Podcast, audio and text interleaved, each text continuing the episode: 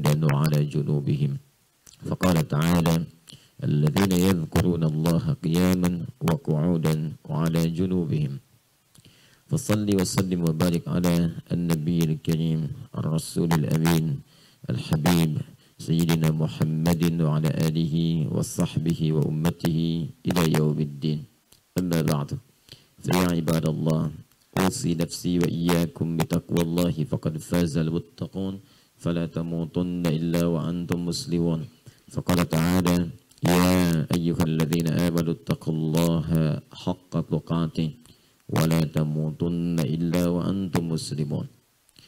Saudara-saudariku, alhamdulillah kita masih diberikan kesempatan oleh Allah untuk hidup, menjalani aktivitas di hari ini. Semoga hidup kita diberkahi oleh Allah Subhanahu wa taala. Alhamdulillah kita telah mengawali dengan menunaikan salat subuh berjamaah disertai dengan amalan-amalan sunnahnya. Semoga salat kita diterima oleh Allah Subhanahu wa taala. Di antara tanda penerimaan itu ada dampak-dampak dalam salat yang berpengaruh kemudian kepada perilaku kita setelah menunaikan salat itu. Seperti sering saya sampaikan, orang sholat diantara ukurannya, dia mendapatkan petunjuk-petunjuk dari Allah untuk lebih meningkatkan takwa. Karena itu, kalimat sholat pertama dalam Al-Quran itu dilekatkan dengan peningkatan iman dan takwa yang diraih dari petunjuk Allah Subhanahu wa ta'ala. Tersebut misalnya dalam Al-Quran, surah kedua Al-Baqarah dari ayat kedua sampai ayat ketiga itu. Dzalikal kitabu la raiba fihi hudal lil muttaqin. Al-Quran jangan pernah diragukan kandungannya, maka isinya akan banyak memberikan petunjuk pada orang takwa. Orang takwa akan banyak mendapat petunjuk dari Allah Subhanahu wa taala. Siapa orang takwa ini? Maka disebutkan di ayat ketiga ciri-cirinya, alladzina yu'minuna bil ghaib wa yuqimunas shalah. Syarat pertama, dia beriman kepada Allah. Lalu dia buktikan imannya dengan menunaikan sholat dengan sungguh-sungguh, dengan serius. Jadi ketika kita bisa menunaikan sholat dengan sungguh-sungguh dan serius, maka Allah akan berikan petunjuk pada kehidupan kita dan dinaikkan status kita menjadi bagian dari orang takwa. Kalau sudah takwa, maka akan melimpah kemudian anugerah yang diberikan oleh Allah Subhanahu wa ta'ala. Takwa bisa mengentaskan berbagai persoalan yang kita hadapi dalam hidup. Masalah sebelum dihadapi diringankan oleh Allah. Itu disebutkan dalam Al-Quran surah ke enam puluh lima di akhir ayat kedua, di awal ayat ketiga. وَمَنْ يَتَّقِ اللَّهَ يَجْعَلْ لَهُ مَخْرَجًا. Ya, kemudian rezekinya pun dilimpahkan. وَيَرْزُقْهُ مِنْ حَيْثُ لَا يَحْتَسِبْ. Siapa yang mampu meningkatkan takwa kepada Allah, kata Allah, ya ja'al lahu makhraja, aku berikan jalan keluar dari setiap persoalan yang ia hadapi. Ya, bisa datang tiba-tiba kemudahan, bisa datang dalam mimpi solusi, bisa datang orang diutus oleh Allah dilembutkan hatinya, memberikan pencerahan, memberikan ketenangan, memberikan jalan, mudah. Wa yarzuqhu min haitsu la yahtasib. Kesulitan rizki didatangkan dari sisi yang tidak dia duga-duga. Allah pemilik rezeki, Allah yang memberikan. Allah yang punya solusi, Allah yang mengentaskan persoalan. Ya, wa may yattaqillaha yaj'al lahu min amrihi yusra. Bahkan kami mudahkan semua urusan-urusannya. Itu yang janjikan Allah. Ya innallaha la yukhliful mi'ad. Sedangkan Allah tidak pernah menyalahi janjinya. Kemudian orang yang bertakwa hidupnya cenderung bahagia. Di akhir ayat seratus delapan puluh sembilan di surah Al-Baqarah, wattaqullaha la'allakum tuflihun. Berbahagialah engkau, bertakwa, tingkatkan takwamu kepada Allah supaya engkau bahagia. Ya, jadi ketika kita diminta menunaikan salat bagian dari takwa, diajak untuk bahagia, diajak untuk sukses. La'allakum tuflihun, kata dasarnya falah. Ketika dipanggil oleh muadzin hayya 'alas shalah, ayo salat, kenapa hayya 'alal falah? Ditegaskan lagi di Quran surah ke dua puluh tiga ayat satu dan dua. Qad aflahal mu'minun. Orang beriman itu pasti bahagia. Orang beriman akan dibimbing sukses. Apa ciri-cirinya? Ayat duanya. Alladzina hum fi salatihim khashi'un.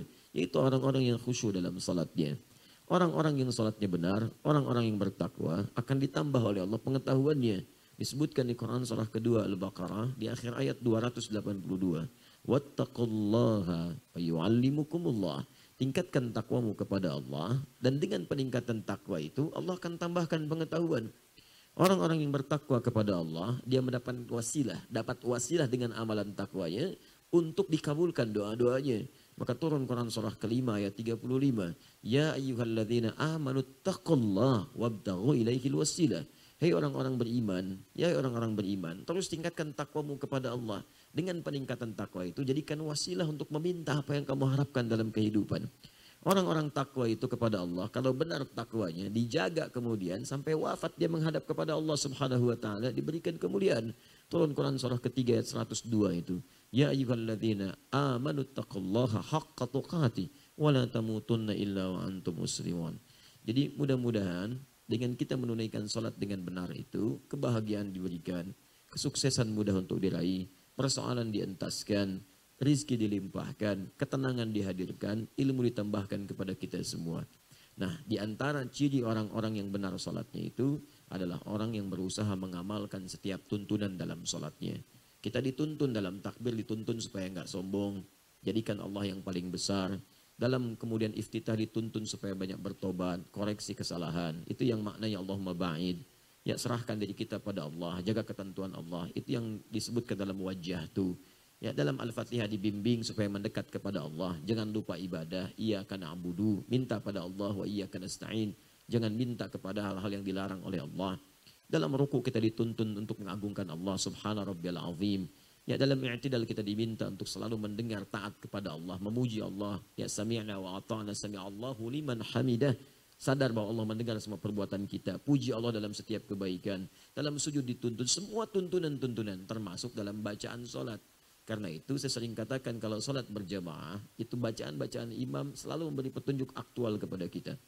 Tadi empat puluh enam Al-Ahqaf itu, sekitaran tujuh belas tadi. Berbagai hal disampaikan di situ. Di antaranya apa? Perbaiki diri kita. Selalu bersyukur kepada Allah supaya hidup kita ringan. Orang yang pandai mengeluh hidupnya berat. Tapi orang yang pandai bersyukur dengan nikmat Allah, nikmat mata sehat, nikmat telinga bisa mendengar, ya, nikmat harta yang disyukuri. Bersyukur membuat diri kita tenang. Rabbi auzi'ni an ashkura ni'mataka allati an'amta 'alayya rahmukallah. Kedua, jangan lupakan bakti pada orang tua. Ya, ibu yang melahirkan Anda, memberikan ASI pada Anda, merawat Anda, ayah Anda yang berjuang luar biasa. Kita tahunya cuma dapat, gunakan, dapat, gunakan, dapat, gunakan. Maka tingkatkan bakti kepada kedua orang tua kita. Jangan sampai juga datang ke kajian, tapi punya, maaf, persoalan yang belum selesai dengan orang tua. Kata-kata yang kasar, kalimat-kalimat yang buruk. Karena itu setelah mengatakan, an'amta 'alayya wa 'ala walidayya wa an a'mala shalihan tarda. Ketiga, cepat kumpulkan amal soleh sebelum wafat. Cari yang baik-baik. Lisan berkata yang baik, telinga mendengar yang baik, kaki melangkah pada yang baik, kumpulkan amal soleh. Ya, jadi yang pertama tadi, banyak bersyukur. Kedua, tingkatkan bakti pada orang tua kita. Ketiga, perbaiki diri kita untuk mengumpulkan amal soleh. Taradahu, yang Allah ridhai. Ini halus tapi dalam. Ya, seakan-akan Allah ingin menyampaikan pesan, yang banyak beramal soleh pun, perbaiki juga. Supaya lebih ikhlas, jangan-jangan beramal soleh tapi Allah nggak ridha. Banyak contohnya.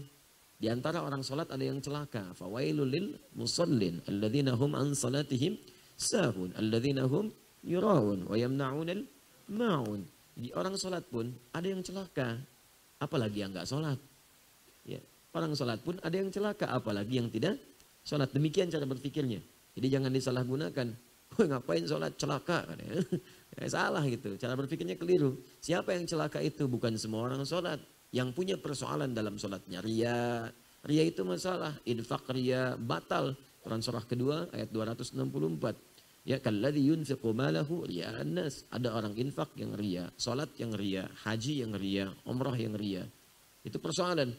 Karena itu kata Allah, beramal yang betul. Yang kira-kira ketika kita kerjakan, tingkat keikhlasannya lebih tinggi, dapat ridha Allah subhanahu wa ta'ala. Kemudian yang terakhir, awas, wa aslih li fi dzurriyyati. Jangan soleh sendiri. Kita pasti punya keluarga. Jaga diri keluarga baik-baik. Jaga diri dan keluarga baik-baik. Qu anfusakum wa ahlikum nara. Pelihara, jaga, rawat. Ya Allah, perbaiki diri saya dan semua keturunan saya. Fi dzurriyyati. Dzurriyyah itu keturunan tanpa batas. Ya, kalau Anda punya anak, anak punya Anda lagi, punya anak lagi, terus coba lihat, perhatikan mereka. Karena semua akan masuk nanti di akhirat satu gerbong dengan Anda. Bercita-citalah sekeluarga masuk surga. Banyak ayatnya. Quran surah lima puluh dua ayat dua puluh satu. Walladzina amanu ya wattaba'athum dzurriyyatuhum biimanin alhaqna bihim dzurriyyatahum. Bapak-bapak yang beriman, ibu-ibu yang beriman, kalau mereka bisa merawat anak cucunya dengan baik dan beriman, kami kumpulkan semua di surga, kata Allah. Bahkan ada di antara mereka yang jadi pemimpin bagi keluarganya. Di Quran surah tiga belas ayat dua puluh tiga sampai dua puluh empat. Jannatu 'adnin yadkhulunaha wa man salaha min abaihim wa azwajihim wa dzurriyyatihim wal malaikatu yadkhuluna 'alaihim min kulli babin salamun 'alaikum bima sabartum fa ni'ma 'uqbad dar. Ya, ada orang saleh, kata Allah, yang nanti diparadekan saat masuk surga. Jadi lewat surga Aden dulu, dan dia boleh masuk ke setiap pintu surga, disambut oleh semua malaikat di setiap pintu surga. Ya, dengan siapa masuknya? Wa man salaha min abaihim. Ternyata dia membawa bapak ibunya yang saleh. Dia ada anak yang dipersiapkan oleh bapak ibunya menjadi pangeran surga. Ya, maksudnya pemimpin keluarganya saat masuk surga. Jadi bapak ibunya digandeng, Pak, Bu. Coba siapkan. Ya, kalau digandeng urusan dunia, senangnya di dunia. Begitu meninggal selesai.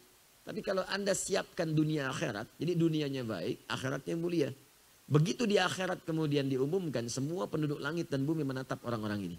Jadi anak berhasil dididik oleh bapak ibunya, lalu kemudian menggandeng bapak ibunya ke surga. Wa azwajihim, dan pasangannya. Jadi kalau dia perempuan menggandeng suaminya laki-laki, kalau laki-laki menggandeng perempuan istrinya. Wa dzurriyyatihim, dan kemudian juga membawa anak cucunya di belakang, sekeluarga besar. Ya, wal malaikatu yadkhuluna 'alaihim min kulli bab, dan malaikat menyambut mereka di setiap pintu surga. Salamun 'alaikum bima sabartum, mengucapkan selamat. Selamat sabar saat di dunia. Disabar, Bu, Pak, merawat anak sabar. Ya, kirim mereka ke pesantren sabar. Kirim mereka ke halaqah Quran sabar. Nanti panennya belakangan. Panen itu nggak ada yang di depan. Panen itu di belakang. Nanam padi itu susah dulu awalnya. Nanam benih dulu, bersihkan dari hama. Kadang-kadang sebagian harus datang melihat, ya, kadang-kadang harus nungguin, ada ular, ada burung, ada tikus, dan macam-macam. Ya, demikianlah ketika Anda menginginkan anak Anda jadi penghafal Al-Quran. Kadang-kadang ada malasnya, capeknya, lelahnya, ada ngadunya, sabar. Karena itu kalimat pertama dari malaikat menyambut para ahli surga, kalimatnya salamun alaikum bima sabartum. Selamat karena Anda sabar. Sabar tadi malam kalau tahajud, sabar kalau ada hujan. Ya, hujan gerimis, sabar. Hujan deras, sabar. Sabar kalau nggak dapat sub pertama. Sabar kalau nggak kebagian sarapan habis kajian. Sabar. Sabar, sabar kalau antri, sabar. Ya, sabar kalimat dengan mengandung dengan kebaikan. Innallaha ma'as sabirin. Allah bersama orang-orang sabar. Tapi sabar itu bukan diam. Sabar itu merespon sesuatu dengan cara yang baik. Ya, bukan diam. Sabar, nungguin, gak pernah antri, sabarlah, ya gak kebagian. Ya, jadi sabar itu merespon dengan cara yang baik, dengan kata-kata yang lembut, sabar. Nah, itu amanat di sholat subuh yang kita dengarkan dengan kalimat-kalimat indah, bacaan yang sangat bagus dibacakan oleh imam kita tadi. Semoga Allah menjaga imam kita, memberikan kemuliaan para imam-imam yang ikhlas, dan semoga insya Allah bacaan itu menjadi hujjah ketika kembali kepada Allah di hari kiamat nanti insya Allah. Allahumma yassir lana ya Allah. Baik, hari ini kita akan diskusi. Saya sudah dapat satu keresek pertanyaan.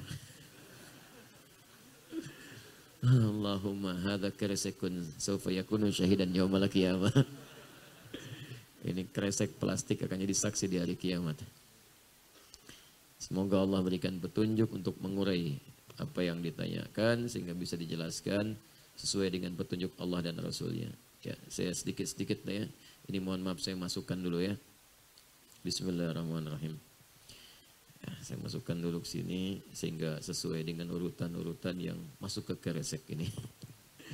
Ya, keresek itu bahasa Jepang, plastik. Nah, Jepang Sunda ya. Bismillah. Yuk kita coba lihat pelan-pelan.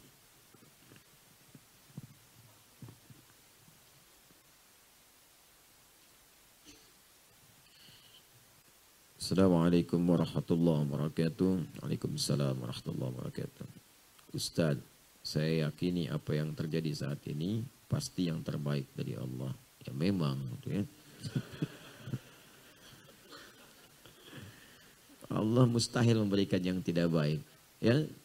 Jadi semua yang baik-baik pasti dari Allah. Kalau ada yang kurang baik itu bersumber dari perilaku kita. Jelas ya? Jadi semua datang dari Allah baik. Hujan misalnya, kita lihat hujan nih. Hujannya sih baik dari Allah. Buka Quran surah ke tiga puluh satu ayat tiga puluh empat. Innallaha 'indahu 'ilmus saa'ah wa yunazzilul ghaits ya wa ya'lamu ma fil arham wa ma tadri nafsun madza taksibu ghadan wa ma tadri nafsun bi ayyi ardin tamut. Kata Allah, sungguh hanya milik Allah pengetahuan tentang lima hal. Dan ini nggak akan pernah dibagi pengetahuan ini. Jangankan pada manusia, malaikat pun nggak tahu. Di antara makhluk yang paling dekat dengan Allah adalah seorang yang mulia, Nabi Muhammad sallallahu alaihi wasallam. Saking mulianya, tadi malam banyak saya uraikan, malaikat Jibril pun yang dekat dengan Allah nanya kepada Nabi tentang satu di antara lima persoalan ini. Yang pertama tentang kiamat, sa'ah, innallaha 'indahu 'ilmus sa'ah. Pengetahuan tentang waktu pasti terjadi kiamat. Di Quran tuh banyak. Yaumul akhir ada. Yaumul qiyamah. Yaumuddin. Tapi ketika menunjuk waktu, diksinya berubah menjadi sa'ah. Sa'ah itu jam kalau bahasa sekarang. Jam itu kan ada menitnya, ada detiknya. Itu kata Allah, innallaha pakai inna. Harfu nasbin wa taukidin. Huruf penguat, penancap di dalam jiwa yang meyakinkan. Tansibul isma yang menguatkan apa yang akan disampaikan dari nama atau informasi yang disebutkan. Watarfa'ul khabara dan mengangkat peristiwa untuk diketahui kemudian oleh kita hukumnya. Ya, mabniun alal fathi la mahalalahu minal i'rabi. Ya, didasarkan pada fathah, pembuka, diketahui, dibuka supaya paham kita. Ya, jadi innallaha, sungguh aku yakinkan kata Allah. Tanamkan keyakinan ini pada jiwamu. Demikian cara menerjemahkannya dengan ilmu nahwu. Tanamkan keyakinan pada jiwamu. Jangan pernah ragu kata Allah. Indahu ilmu sa'ah, hanya milik Allah. Pertama pengetahuan tentang kiamat. Kapan terjadi kiamat? Waktunya, jamnya, menitnya. Gak ada yang tahu. Ya, saking gak ada yang tahu ya. Pun malaikat pun yang paling dekat dengan Allah. Malaikat Jibril. Sampai disebut dengan Ruhul Amin. Ya, itu gak tahu terjadinya. Tapi uniknya nanya pada Nabi Muhammad. Tuh. Jadi kemuliaan Nabi Muhammad sampai malaikat turun nanya sama Nabi. Itu diabadikan di hadis Muslim. Nomor hadis yang ke delapan. Lalu di, di, kemudian disampaikan kembali, dinukil oleh Al-Imam An-Nawawi dalam kitabnya Al-Arba'in itu. Ya, dari empat puluh dua hadis, nomor hadis yang kedua. Ya, tentang hadis Islam, Iman, dan Ihsan itu. Ya, dari, kalau kita bacakan cukup panjang. Ya, An-Abi Hafsin Umar bin Khattabi radhiyallahu ta'ala anhu qala bainama nahnu julusun inda Rasulillahi sallallahu alaihi wasallam ittala alaina rajulun shadidu bayadi thiyabi shadidu sawadi sa'ali la yura alaihi atharu safari wa la ya'rifu minna ahadun fajalasa ila an-nabi sallallahu alaihi wasallam.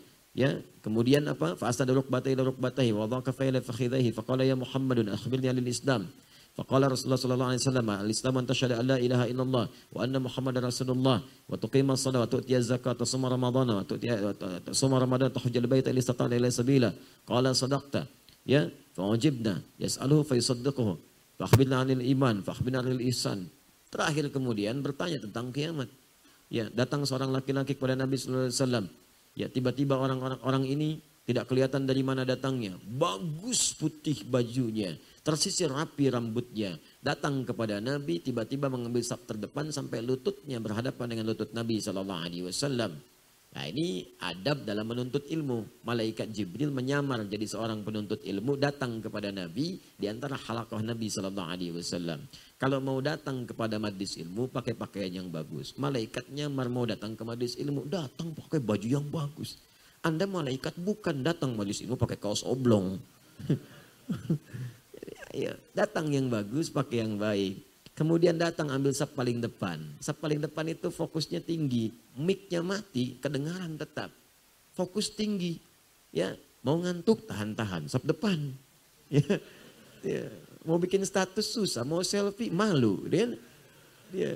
Kalau Anda ngambil posisi yang strategis hanya untuk urusan dunianya, memang dapat juga. Cuman fokusnya nggak akan maksimal.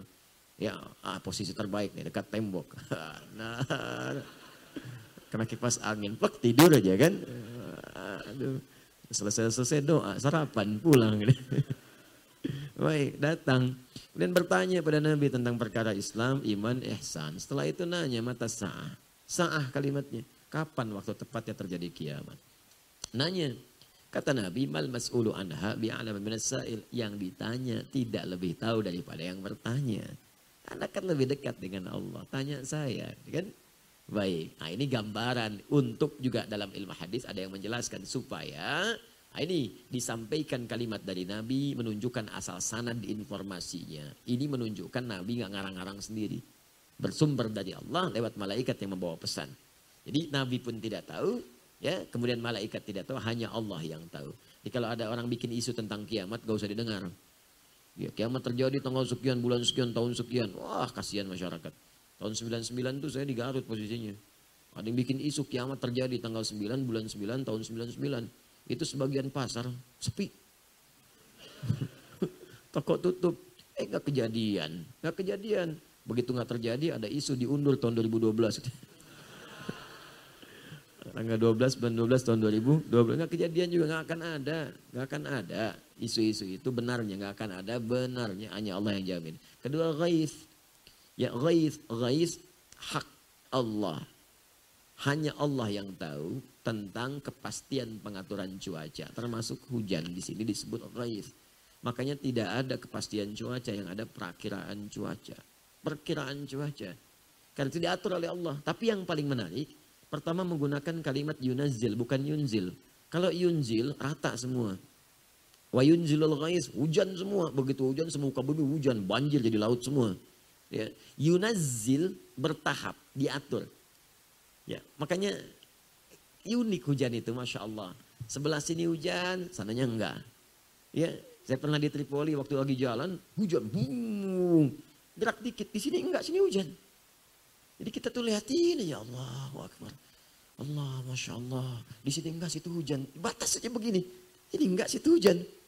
Ya, pernah ada kejadian tuh di salah satu di Indonesia, wilayah Depok. Di rumah dia aja yang hujan, yang lain enggak. Lihat begini aja, rumah dia hujan, yang lain enggak. Ya, ada pernah kejadian begitu. Ya, kemudian ada yang rintik-rintik, ada yang deras, ya, ada yang biasa-biasa. Tapi menggunakan ghaif. Ghaif itu segala yang mengandung manfaat. Kalau kita ingin meminta manfaatnya, tambahkan ista dalam ilmu nahwu. Jadi istighatha. Sifatnya disebut istighatha. Istighatha itu minta berbagai manfaat, kemuliaan-kemuliaan. Asalnya ghaif. Jadi kata Allah, saat saya turunkan dari langit, saya bukan turunkan banjir. Saya nggak turunkan kemudian bencana, bukan yang saya turunkan air. Airnya jernih, bagus. Kalau jadi banjir, ulah tangan manusia. Karena dia tidak mengatur salurannya dengan baik. Ada yang menghambat, ada yang macam-macam. Saluran air dibikin bangunan-bangunan. Saluran air ditutup. Ya air apa salahnya? Ya air itu kan cuma turun, menempati posisinya. Mengalir dari tempat yang tinggi ke tempat yang rendah. Mengisi itu, memberikan kesuburan tanah. Kering subur. Ya kan, panas, kemarau jadi tertutup lagi, kemudian indah lagi, tumbuh bunga-bunga dan sebagainya. Jadi kalau jadi banjir, jadi macam-macam, itu sungguhnya kembali kepada tangan manusia. Termasuk semua ketetapan yang Allah turunkan kepada kita, itu semua isinya baik. Bahkan musibah pun yang kita lihat terasa kurang baik, baik. Bukankah dibalik, istig- dibalik sakit ada istighfar? Sakitnya terlihat tidak menyenangkan. Tapi ketika Anda istighfar, sampai sakit dipaksa istighfar. Sehat gak bisa istighfar. Dipaksa sakit supaya istighfar. Bukankah dengan istighfar mengampuni dosa-dosa kita? Ya kan? Jadi selalu ada bagian dalam hidup itu yang menyelamatkan kita. Bahkan kata Allah diberikan azab al-adna, dunal azabil akbar. Saya berikan petunjuk pada yang masih ngeyel itu dengan hukuman yang ringan saat di dunia. Dikasih dulu sedikit supaya sadar. Supaya dia ingat, jangan sampai pulang ke akhirat lebih banyak menderitanya. Makanya pelaku maksiat kadang-kadang mengalami musibah, mengalami bencana, supaya sadar bahwa perbuatan itu salah. Ya, ada orang terpikir berbuat maksiat kepleset, dikasih pleset oleh Allah supaya sadar, jangan melangkah ke sana. Ada yang bannya meletus tengah jalan, ya kan? Mau berbuat maksiat, ya datang ke tempat maksiat, belum pernah bermaksiat, tiba-tiba kepleset, ban meletus. Ya, ada yang kemudian hatinya gelisah tak karuan. Ada yang tiba-tiba kedatangan tamu, ada yang mengingatkan. Itu supaya dicegah berbuat maksiat. Di semuanya baik yang datang dari Allah. Jelas ya? Tidak ada yang tidak tidak baik. Ini belum pertanyaan, ini baru pernyataan. Pertanyaan. Setiap oh, saat ini pasti yang terbaik dari Allah. Setiap saya putus asa, putus asa, saya selalu yakin kepada Allah. Kalau yakin, mungkin putus asa, Joni. Masih ada asa-asa itu harapan. Allah memberikan banyak harapan. Banyak harapan. Harapan dalam kehidupan itu banyak. Rizki itu banyak. Nggak dapat di sini, pindah ke sini. Cari apa yang bisa kita kerjakan.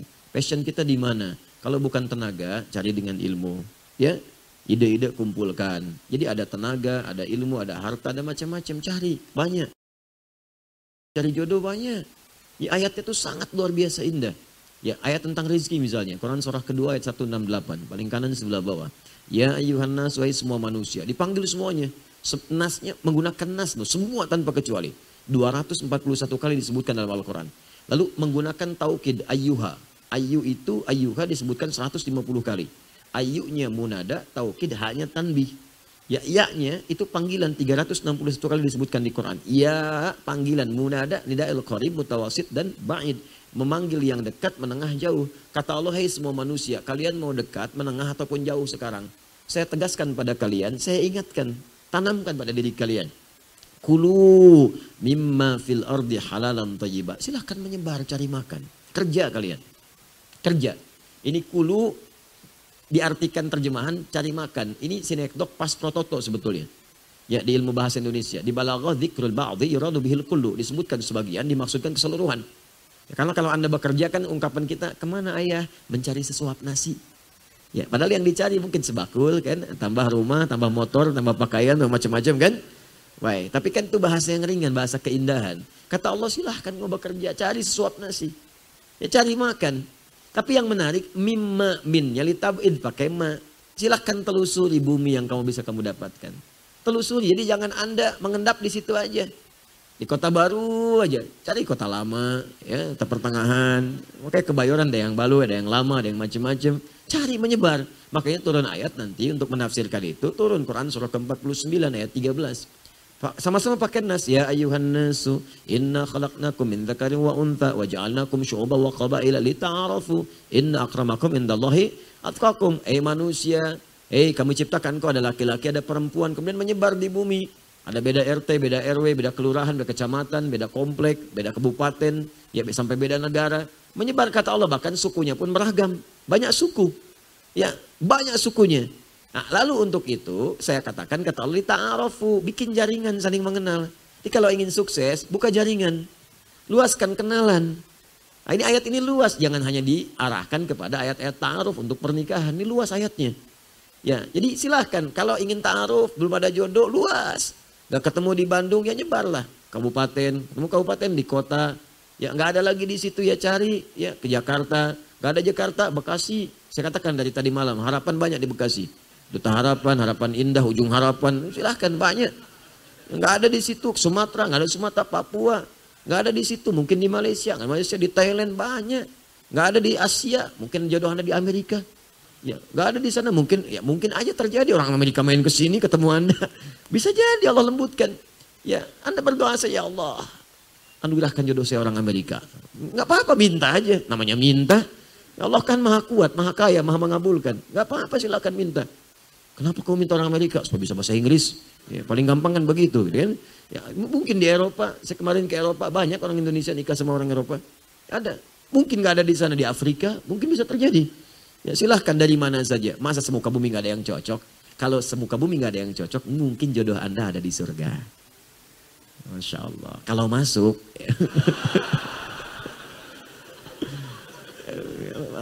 Insya Allah lah umat Nabi Muhammad kalau benar masuk. Ya.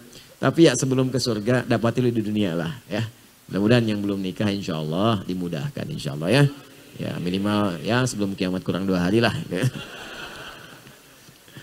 Nah, jadi sama ayat pekerjaan juga begitu. Jangan putus asa. Harapannya tinggi nyebar. Nah ayat pertama tuh indah. Bangun relasi kata Allah.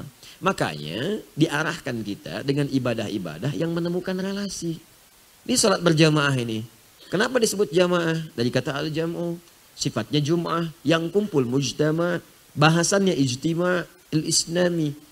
Eh, Al-Jam'u itu bukan sekedar kumpul. Kumpul, berkenalan, saling mengetahui dan memberikan solusi. Makanya nggak pernah ada di zaman Nabi orang datang jamaahan, sholat jamaah, apalagi Jumat. Kecuali ada solusi yang dia dapatkan. Masalahnya hilang. Yang lapar dapat makanan, yang haus dapat minuman, yang nggak ada pekerjaan dapat pekerjaan. Karena saling mengenal, itu dimanfaatkan betul. Nah ini, ini esensinya ini umumnya nggak didapatkan sekarang. Coba silahkan dicek, kurang apa Islam memberikan kepada kita peluang untuk membangun relasi. Sehari lima kali kita ketemu orang banyak. Makanya kalau nggak jamaah rugi. Silahkan berkenalan, ini kan banyak yang datang ini, kenapa antum nggak kenalan dengan yang lainnya? Mungkin satu daerah yang sama, boleh jadi berbeda, Nanti kalau Anda kenalan, ada orang Bali datang ke sini, kenalan Anda ke Bali, kenal, bertemu saudara Anda. Ada orang Kalimantan, orang Sumatera, bangun relasi. Mungkin rezeki Anda nggak datang di sini, Allah turunkan, datangkan dari yang lain, kenalan dari situ dibangun. Bikin jaringan, bikin grup, grup ibadah, grup kembangkan lagi, membangun rezeki dan sebagainya. Jumat itu lebih variasi lagi, sepekan sekali yang datang beragam. Makanya saat Jumatan banyak orang datang yang mungkin nggak dari komplek yang sama. Datang, datang, datang. Makanya rumus fikihnya dipakai. Dipakai, jangan cuma sekedar jadi bacaan saja. Bacaan berpahala. Diamalkan, nambah pahala, datang manfaat. Itu poinnya. Apa pertanyaannya? Sabar ya, sabar. Setiap kalimat ya kalau ada solusi kita berikan. Supaya jangan dianggap benar gitu. Kalau ada yang salah, diluruskan. Jadi tidak ada rumus putus asa dalam Al-Quran. Kalau ada satu ayat saja yang menginformasikan kebolehan putus asa, saya orang pertama yang akan putus asa. Kalau ada, tapi ternyata tidak ada. Ini menunjukkan semua dalam Al-Quran positif. Semua optimis, tidak ada pesimis. Semua optimis, tidak ada pesimis. Jadi kalau Quran saja, kitab paling benar, terbukti, otentik, dan legitimate. Yang ada pernah di muka bumi mengatakan optimis, optimis. Jadi apapun Anda. Ya, jadi pejabat, optimis. Di militer, optimis. Ya, jadi notaris, optimis. Jadi ustadz, optimis. Jadi jamaah, optimis. Gak kebagian saf nih, optimis. Ya, aduh hujan nih, optimis. Ustadz aja datang. Ya, gak kebagian sarapan, optimis. Ya, tanya panitia. Bismillah. Pada bulan Agustus saja saya keluar dari pekerjaan tanpa sepengetahuan istri. Niat saya keluar karena Allah dan pengen berhijrah. Tetapi apa yang saya rencanakan Allah berkehendak lain. Allah tegur dan uji saya dalam ekonomi. Di saat keterpurukan saya sekarang, Allah kasih saya rasa pengen mengenal Rasul dan berusaha mengenal Rasul dan gemar bersolawat. Apakah saya salah bersolawat karena meminta pengen pertolongan Allah? Terima kasih Ustadz. Baik, yang pertama, ini kan persoalannya kompleks, tiga ini. Di pekerjaan, di rumah tangga, di solawat. Saya mau mulai di rumah tangga dulu untuk dasarnya. Rumah tangga itu kan berpartner. Bukan sendiri-sendiri. Kalau sendiri, jomblo. Nah, makanya rumah tangga jangan egois. Berpartner. Karena itu ketika Adam diciptakan, kemudian dipasangkan dengan Hawa, kalimatnya menggunakan zauj. Buka Quran surah kedua Al-Baqarah, ayat tiga puluh lima. Wa qulna ya Adam uskun anta wa zaujukal jannah. Zauj. Tidak pernah disebut zaujah di Quran. Tidak pernah zaujah untuk menunjukkan pasangan. Selalu zauj. Zauj, zaujun jamaknya azwajun. Zaujah itu pakai tak nanti untuk di pembagian warisan atau menunjuk gender. Untuk khusus perempuan dalam hal praktek ibadah atau aktivitas yang tidak pernah dikerjakan oleh laki-laki. Tapi ketika menunjuk pasangan zauj, zaujun, zai, waw, jim. Apa zauj? Zauj itu asalnya kata netral. Untuk menunjuk pada pasangan yang serasi, couple. Ya, makanya orang-orang Arab selalu mengatakan kalau ada pasangan serasi walaupun beda tapi melengkapi itu disebut zauj. When is zauj na'li? Kemana pasangan sendal saya? Ya, zauj. Nah, sendal itu alas kaki disebut zauj. Karena walaupun beda itu menyempurnakan. Coba cek ya. Alas kaki sendal kanan dengan kiri sama nggak? Pasti beda. Cetakannya lain.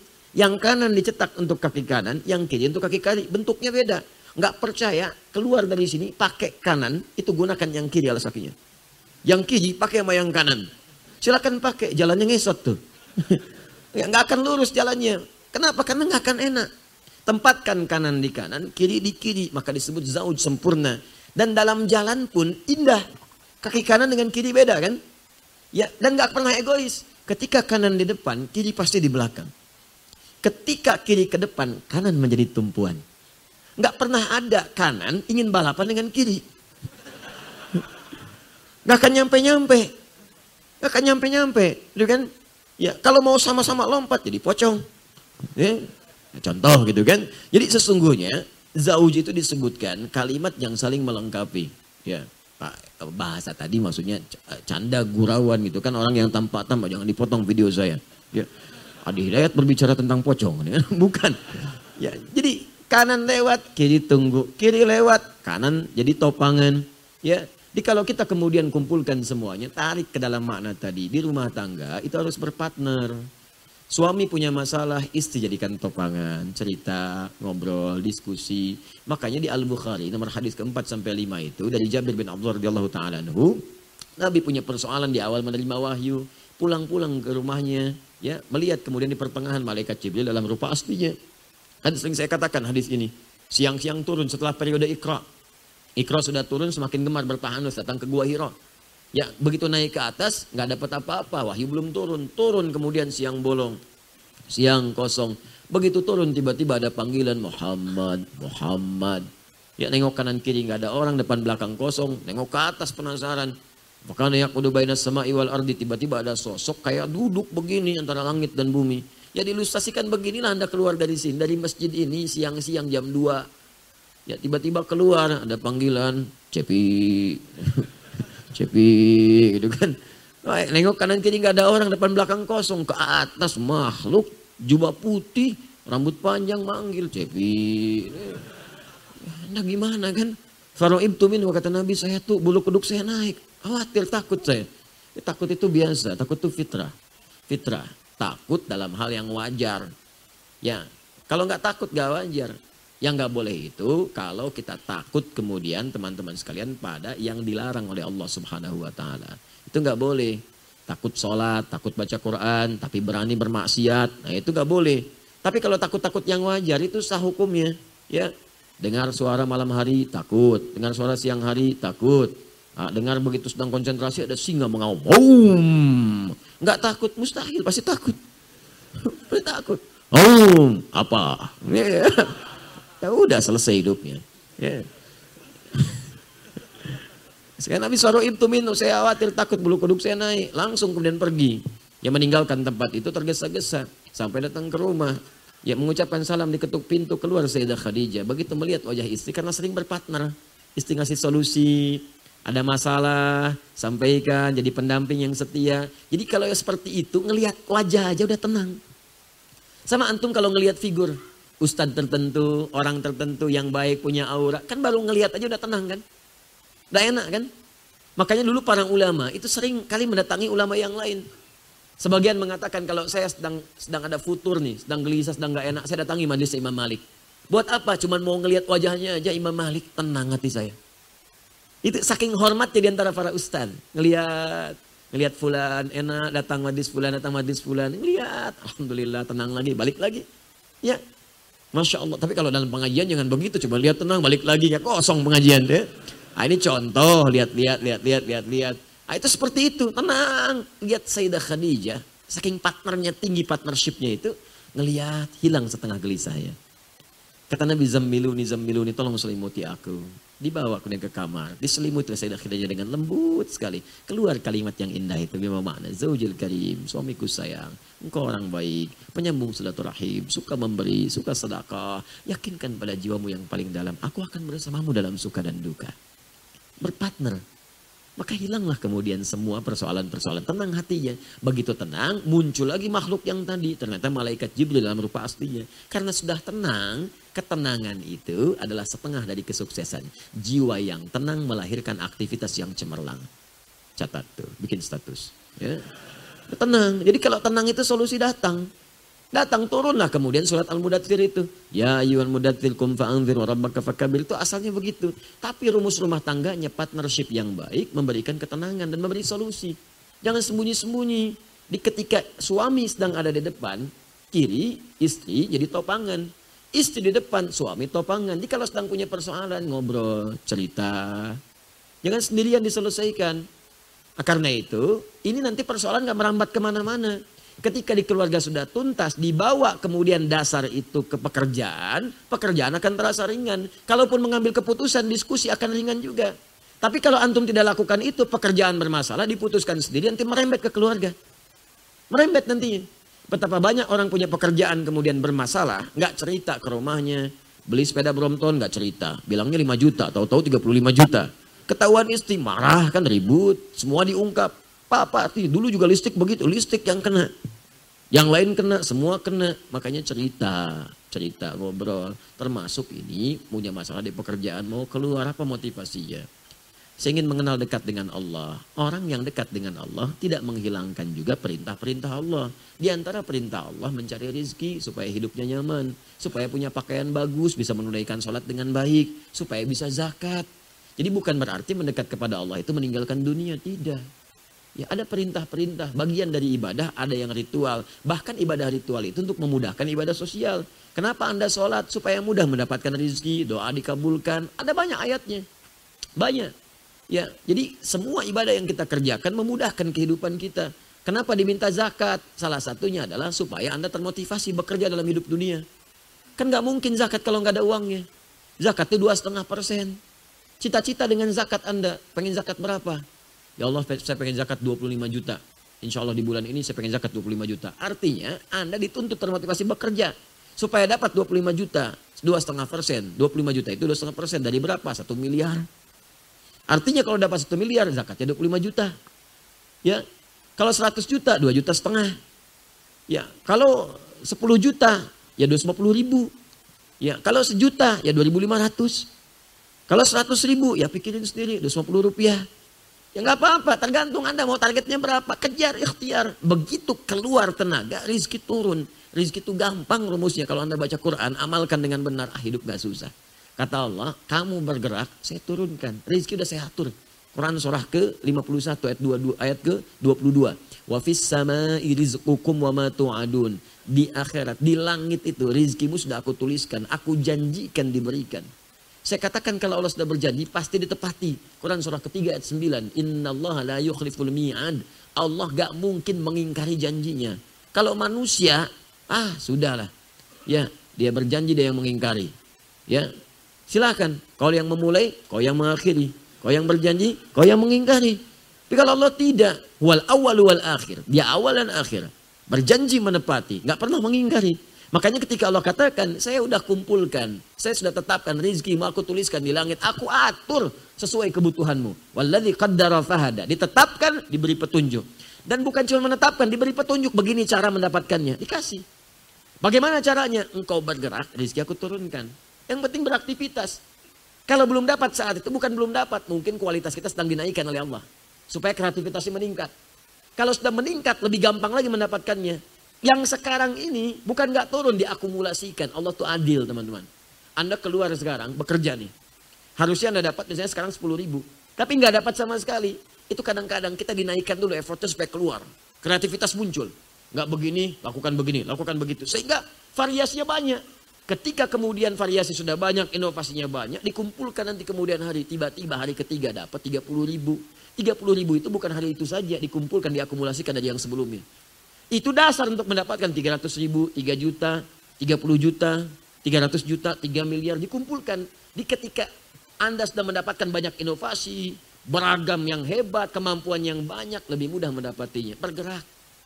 Ya, anak sekarang kan gampang sekali, nemukan perempatan yang dapat rezeki.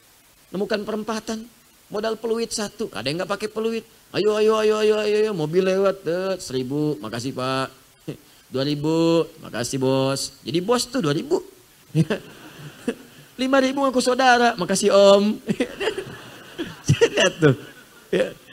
Wah luar biasa tuh, sepuluh ribu aku kakak lagi, ya. Nah, jadi Anda bergerak datang, jangan takut kok, ya demi Allah saya katakan, demi Allah. Sebelum nyawa sampai kerongkongan, rizki akan datang. Akan datang. Ya Anda ikut ta'lim aja dapat sarapan.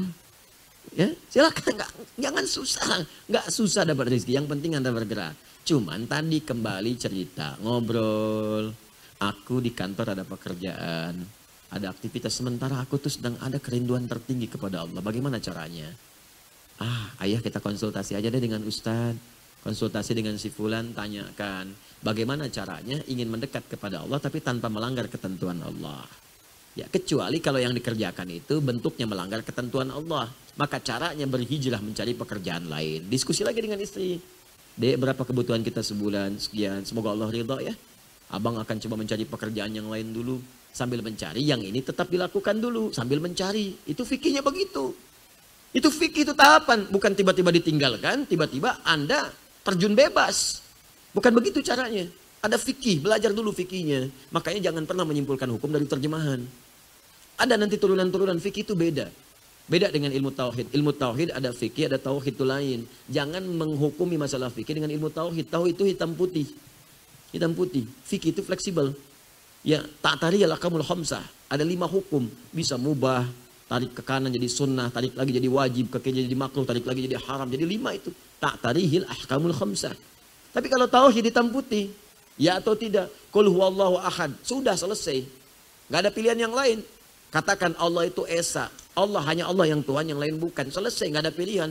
Terdapat perbedaan pendapat di kalangan ulama tentang apakah Allah ada atau tidak. Ah! Itu berarti belum paham tauhid. Jelas ya? Akidah itu jelas, hitam putih. Tapi kalau masuk fikih, ranahnya kompleks. Yang halal bisa jadi haram. Nikah itu halal, bisa jadi haram kalau dengan pernikahan bisa menyakiti pasangan atau menjauhkan dia dari Allah. Haram hukumnya. Nanti kita menikah, sayang. Ya bang, insya Allah, ah, bukan. Kalau kamu nikah dengan aku, syaratnya pindah ikut keyakinan aku. Haram pernikahannya. Wala tankihul musyrikati hatta yu'minna. Al-Baqarah dua ratus dua puluh satu. Jangan pernah menikah dengan perempuan yang beda keyakinan, musyrik. Ya sampai dia mau beriman. Beriman dulu, supaya rumah tangganya tenang. Itu hikmahnya. Jadi kalau banyak yang dilarang di Quran, misal ada larangan, bukan ingin memberikan beban berat kepada kita dengan larangan, bukan. Tapi ingin memberikan ketenangan dalam hidup. Allah tuh maha tahu, kamu kalau beda begini nanti ribut, repot, capek, ya dan sebagainya. Wala amatun mu'minatun khairun musyrikati walau ajabatkum. Cari yang beriman. Walaupun mungkin dari kualitas fisiknya, wajahnya terlihat biasa-biasa. Tapi lebih baik buat kamu, kata Allah, dibandingkan yang tidak beriman, wajah memikat. Lebih baik yang biasa-biasa. Kan cantik itu relatif dan memudar dia. Sekarang cantik, sepuluh tahun kemudian mulai memudar. dua puluh tahun kemudian sudah mulai hilang kecantikannya. Memudar. Makanya orang bilang cantik relatif, walaupun jelek itu mutlak, gitu kan? Nah, dia ada standar-standar. Ya, sama perempuan juga. Wala tunkihul musyrikin hatta yu'minu. Jangan nikahkan, hei para ayah, para ibu, jangan nikahkan anak perempuanmu, gadismu dengan pria-pria yang belum beriman. Kalau laki-laki jangan menikah, kalau perempuan jangan nikahkan. Ingat, karena perempuan punya wali. Kalau orang tua menikahkan anaknya pada yang tidak beriman, orang tuanya ikut dosa. Lihat kalimat Qurannya. Nah, maka di sini partnership penting, diskusi, ngobrol, konsultasi. Nah, oleh karena itu dari sini cari pekerjaan yang baik sambil berusaha meninggalkan yang ini. Jadi ketika dapat, insya Allah yang dapat itu memenuhi rezeki kita. Tinggalkan yang pertama. Ya, ambil yang ini, kerjakan dalam hidup. Kalau seperti itu insya Allah lancar jalannya. Nah, Anda sekarang dalam situasi yang Anda rasakan sulit, insya Allah tidak ada kesulitan yang nggak ada solusinya. Pertama, yakinkan pada Allah rumusnya. Quran surah ke dua ayat dua ratus delapan puluh enam. La yukallifullahu nafsan illa. Tidak mungkin Allah menguji seseorang hamba kalau dia nggak sanggup. Artinya kalau Anda diuji begini, Anda yang sanggup. Adi Hidayat tidak. Anda sanggup, maka yakin. Kemudian rumus yang kedua, inna ma'al usri yusra. Tanamkan pada kita keyakinan paling dalam pada jiwa. Kata Allah, setiap kamu punya masalah, pertama optimis dulu, pasti ada solusinya. Jadi kalau di psikologi ucapkan, ini selesai nih, pasti ada solusi. Ada masalah di rumah tangga, insya Allah selesai. Ada masalah di kantor, insya Allah selesai. Nah itu secara psikologis membantu kita lebih optimis. Makanya ayat ini disebut al-insyirah, lapang hati. Di orang yang optimis itu lapang jiwanya. Ya alam nashrah laka sadrak, wa wada'na anka wizrak, alladzi anqadha dhahrak, wa rafa'na laka dzikrak. Kata Allah, Muhammad, lapangkan hatimu, lapangkan. Makanya kalau lapang, seberat apapun beban, itu akan terasa ringan. Termasuk beban yang membuat pundakmu berat. Seperti angkat berat kan, ya, angkat beban, itu begitu diangkat kan semua berat. Ya dari kepala, makanya ketika barbelnya diangkat, wajahnya merah. Ya kan, kakinya jutan, tangannya susah, semua berat. Itu dilukiskan kata Quran, ada orang yang akan menanggung beban kehidupan, saking beratnya, dari kepala pusing sampai kaki lunglai. Tapi kalau hatinya lapang, itu akan terasa ringan. Ringan. Kata Allah, ingat, bukankah dulu aku berikan yang baik-baik. Jadi kalau sedang ingat susah, ingat yang senangnya. Coba hidup kita itu. Daripada susahnya kan lama senangnya. Ya kan? Coba kalau diingat-ingat lama senangnya. Kalau seperti itu ingat, ringan hidup kita itu. Ringan. Nah kemudian setelah itu cari wasilah untuk bisa mengentaskan solusi. Wasilah pertama adalah mendekat kepada Allah. Bagaimana caranya? Dengan meningkatkan ibadah. Takwa tadi. Wa may yattaqillaha yaj'al lahu makhraja wa yarzuqhu min haitsu la yahtasib. Quran surah enam puluh lima di akhir ayat kedua, di awal ayat ketiga. Kata Allah, tingkatkan takwamu kepada Allah. Dengan meningkatkan takwa itu, akan diringankan persoalanmu, rizkimu. Anda mengatakan saya sedang punya masalah ekonomi. Rizki masalahnya. Kata Allah, aku limpahkan rizki bahkan dari sisi yang tidak engkau duga. Bagaimana caranya? Tingkatkan takwa. Cari kalimat takwa di Quran. Banyak takwa itu. Puasa bagian dari takwa. Ya ayyuhalladzina amanu kutiba alaikumusiyam kama kutiba alal ladzina min qablikum la'allakum tattaqun. Al-Baqarah seratus delapan puluh tiga. Salat bagian dari takwa. Zikir bagian dari takwa. Tahajud, cari semua jenis salat. Mulai sekarang yang tadinya salat fardu tambah tahajud, tambah duha, tambah syuruknya, tambah rawatibnya. Tingkatkan sholatnya. Demi Allah saya katakan, kalau Allah berjanji pasti ditepati. Kerjakan aja, nanti lihat apa yang terjadi pada diri Anda. Silahkan kerjakan. Sholawat, itu bagian dari takwa. Sholawat. Man sholla alaiya sholatan wahidah, shollallahu alaihi asyur sholawat. Siapa yang sholawat kepadaku, kata Nabi, sekali, maka Allah akan membalasnya dengan sepuluh kali. Ya. Sholawat pada Nabi. Memuji Nabi, muliakan Nabi. Salawat, salawat itu tanpa putus. Maksudnya kalaupun nabinya wafat, salawat tetap terjadi. Makanya dalam salat kita salawat. Silahkan dalam salat kan salawat kan. Allahumma salli ala Muhammad wa ala ali Muhammad. Itu salawat. Jadi ketika kita sedang bersalawat, Allah berikan salawat. Salawat kita kepada Nabi itu beda dengan salawat Allah kepada kita. Awas, salawat maknanya dari Allah itu. Salawat dari Allah maknanya satu, bisa ampunan dosa. Kedua, pemberian rahmat. Ketiga, pengabulan doa. Di orang yang banyak salawat, salawat Muhammad, dalam hidupnya banyak salawat, salawat, salawat, itu oleh Allah akan diberikan kemudian penjagaan-penjagaan. Ya, diampuni dosa artinya dijaga dari maksiat, diberikan rahmat dijaga dari yang mengganggu. Ahli salawat. Makanya itu bagian dari wasilah. Quran surah kelima ayat tiga puluh lima. Ya ayyuhalladzina amanu ittaqullah. Ya orang-orang beriman bertakwa kepada Allah. Wabtaghu ilaihil wasilah. Cari wasilah, tawassul untuk mengentaskan persoalanmu. Dengan doa, dengan sholawat, dengan sholat, dengan macam-macam. Dan sholawat, sholawat itu jamaah dari kata sholat. Jamaah dari kata sholat. Makanya saat Anda haji ada bus sholawat, bis sholawat. Bis sholawat itu jamaah dari kata sholat. Maksudnya bis yang mengantarkan Anda untuk sholat ke Masjidil Haram. Bukan bisnya sholawat. Masuk situ bisnya sholawat. Allahumma sholli ala sayyidina Muhammad. Bukan.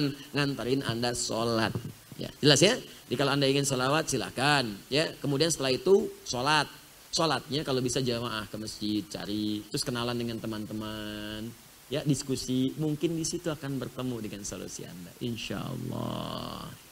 Kami berdoa semoga Allah memuliakan Anda dan memberikan kemudahan dalam persoalan Anda, insya Allah. Assalamualaikum. Assalamualaikum warahmatullahi wabarakatuh. Saya diam dulu karena titik tiga, titik, titik, titik. Ustadz, bagaimana caranya? Agar supaya, kalau sudah pakai agar jangan pakai supaya. Kalau sudah naik pasti ke atas, kalau turun pasti ke bawah. Kalau agar pasti supaya, itu namanya pleonasme, Joni. Pleonasme, menambah sesuatu yang sudah jelas. Agar sholat benar-benar khusyuk. Ustadz, bagaimana caranya agar sholat benar-benar khusyuk dan bisa meninggalkan maksiat dalam kehidupan sehari-hari? Cara khusyuk itu ya khusyuk. Cara meninggalkan maksiat ya tinggalkan. Udah selesai.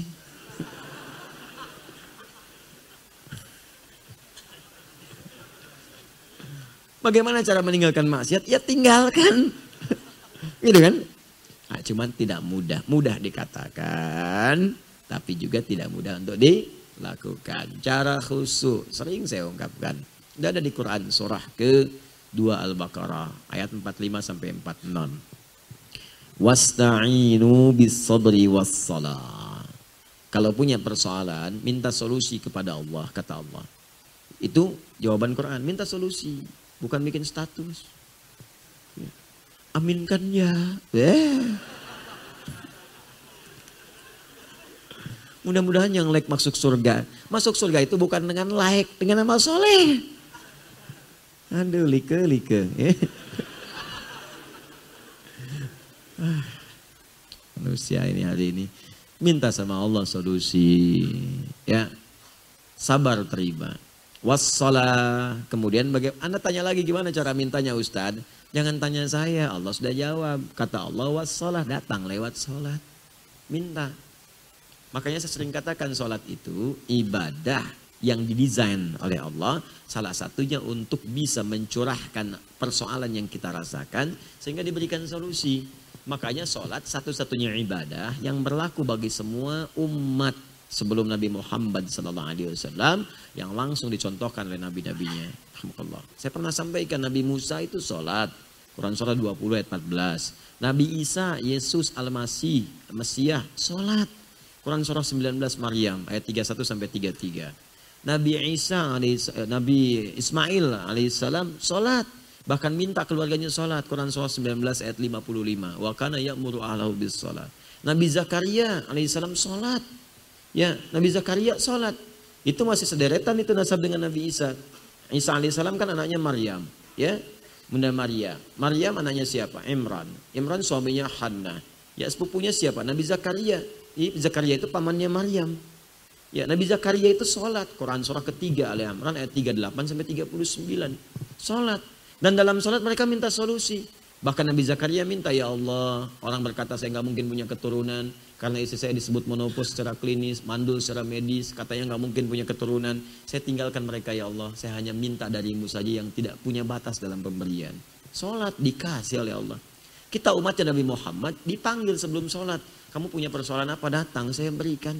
Bahkan di hadis kuncinya sering saya sampaikan dari sahabat Abu Hurairah, kalau Anda sudah sampai pada bacaan iyyaka na'budu wa iyyaka nasta'in baru berdiri Al-Fatihah, kata Allah di hadis kunci, hadza baini wa baina 'abdi wa li 'abdi mas'al. Ini perjanjian aku dengan hambaku. Kalau hambaku benar salatnya, aku berikan apa yang ia minta. Cuma salat tidak mudah. Wa innaha lakabiratun illa 'alal khashi'in. Salat itu tidak mudah kecuali bagi orang khusyuk. Bagaimana caranya khusyuk ini ditanyakan, dijawab oleh Allah di ayat ke-empat puluh enam-nya. Alladzina yadhunnuna annahum mulaqu rabbihim. Orang khusyuk itu satu orang yang punya persiapan saat akan berjumpa denganku. Maksudnya apa? Dia merasa nih akan menghadap Allah dalam sholat. Dia bawa persiapan. Sekarang beginilah, gini-gini. Cara memahaminya. Anda punya masalah. Tiba-tiba ada sosok yang menjanjikan Anda. Insya Allah Pak, datang. Nanti kita atasi deh. Ya, misal taruhlah wali kota atau bupati, dan jangan yang tinggi-tinggi dulu. Terus Anda mau menghadap sekarang. Pertanyaan saya, apakah Anda menghadap sekadarnya saja atau Anda memperbaiki penampilan dulu? Pasti perbaiki penampilan. Ada Pak Eli, ada komandan, pasti akan dibetulkan dulu semua pakaiannya. Rapikan semua. Ya, Anda misalnya akan menghadap kepada siapa? Ya, yang punya kedudukan di sini. Bupati kah, wali kota kah? Datang, Anda akan perbaiki penampilan. Nggak mungkin ada datang menghadap pakaian lusuh, kaos oblong, pakai sarung, peci bengkok. Ya. Anda pasti akan perbaikin, lurusin dulu. Walaupun apa yang Anda harapkan belum tentu diberikan sepenuhnya. Butuh sejuta, diberi seratus ribu. Ya kan? Rapi-rapi, sampai nyewa baju dua seribu, dapat cuma seratus ribu. Ya. Kenapa ketika menghadap Allah yang dijanjikan dipenuhi kebutuhan, kenapa kita biasa-biasa tampilannya? Makanya orang khusyuk itu kelihatan bahwa bahkan saat akan datang. Ini dimulainya sebelum sholat. Makanya di Quran surah ke-tujuh ayat tiga puluh satu itu dilihat. Cek. Kata Allah, ya bani Adam khudzu zinatakum 'inda kulli masjid. Ya anak cucu Adam, setiap ada panggilan dari masjid, kenakan pakaian terbaikmu. Cari yang paling bagus. Makanya sholat dengan pakaian indah akan beda rasanya. Lain. Setelah itu, pahami pelajari Quran surah ke-dua puluh sembilan ayat ke-empat puluh lima. Utslu ma uhya ilaika minal kitab. Sebelum sholat, pelajari dulu bacaan-bacaan sholat. Gerakan sholat, pahami apa maknanya. Sehingga ketika takbir bukan cuma di lisan. Allahu Akbar, lisan mengucapkan, pikiran menerjemahkan karena paham. Nah dengan paham ini, pikiran gak liar. Jadi begitu sholat, Allahu Akbar. Pikiran menerjemahkan Allah Maha Besar. Hati meresapi, ya Allah, aku mengatakan engkau yang paling besar. Tapi hatiku kadang-kadang setiap hari merasa besar dibanding orang. Sombong terhadap orang. Nah, ini kalau seperti ini sholatnya, pikiran menerjemahkan, gak liar dia. Kan kadang-kadang sering terjadi begitu. Allahu Akbar, lisannya Allahu Akbar. Tapi pikirannya kemana-mana. Handphone hu Akbar, motor hu Akbar, sepeda hu Akbar, arisan hu Akbar. Ya, baju hu Akbar, dan sebagainya. Nah, itu yang, yang sering kali mengganggu dalam sholat. Kemudian, yang terakhir, wa annahum ilaihi raji'un. Saya sering katakan kalau mendengar kalimat raji'un, raji'un, itu kebanyakan orang terbayang kalimat inna lillahi wa inna ilaihi raji'un. Artinya dekat dengan kematian. Umumnya orang begitu. Makanya ketika Anda akan sholat, kenapa mesti pakaian yang baik, mandi, wudhu yang sempurna, yang bagus? Mungkin kata Allah, boleh jadi itu jadi sholatmu yang terakhir yang kau kerjakan dalam hidup. Mungkin kau wafat. Dan kita kan nggak tahu kapan wafat. Tapi kita yakin akan wafat. Ya, ya saya tanya begini. Mungkin nggak hari ini kita wafat? Ada kemungkinannya. Kalau sudah paham ada kemungkinan, makanya siap-siap. Siap-siap. Yakin nggak wafat? Yakin. Mungkin nggak hari ini wafat? Mungkin, artinya ada kemungkinan. Kalau ada kemungkinan, persiapkan diri kita. Ada kemungkinan pagi ini gubernur akan datang ke tempat kita. Siap-siap semua. Ada kemungkinan si fulan akan datang, tokoh besar. Siap-siap. Ada kemungkinan kita wafat hari ini. Siap-siap. Persiapkan dengan baik. Dan tidak ada yang paling indah kecuali wafat dalam keadaan taat. Puncaknya sedang sholat.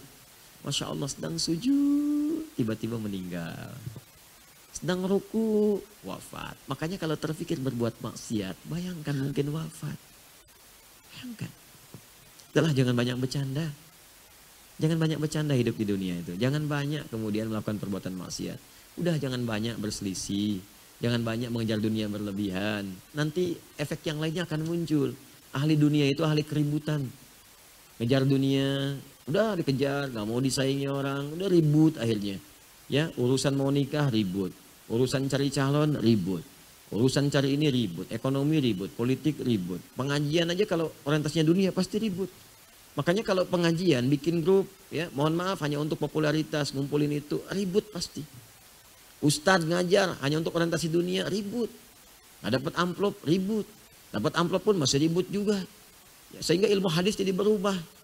Ya mohon maaf itu. Dapat amplop, amplopnya kecil, tipis, doif katanya ini. Ya, tipis tapi banyak. Wah ini sohili goyadihi.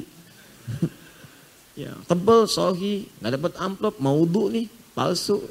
Ya, itu kan jadi jelek semua. Di semua dunia itu kalau diikuti berlebihan, itu ujungnya keributan. Bayangkan wafat. Bayangkan wafat.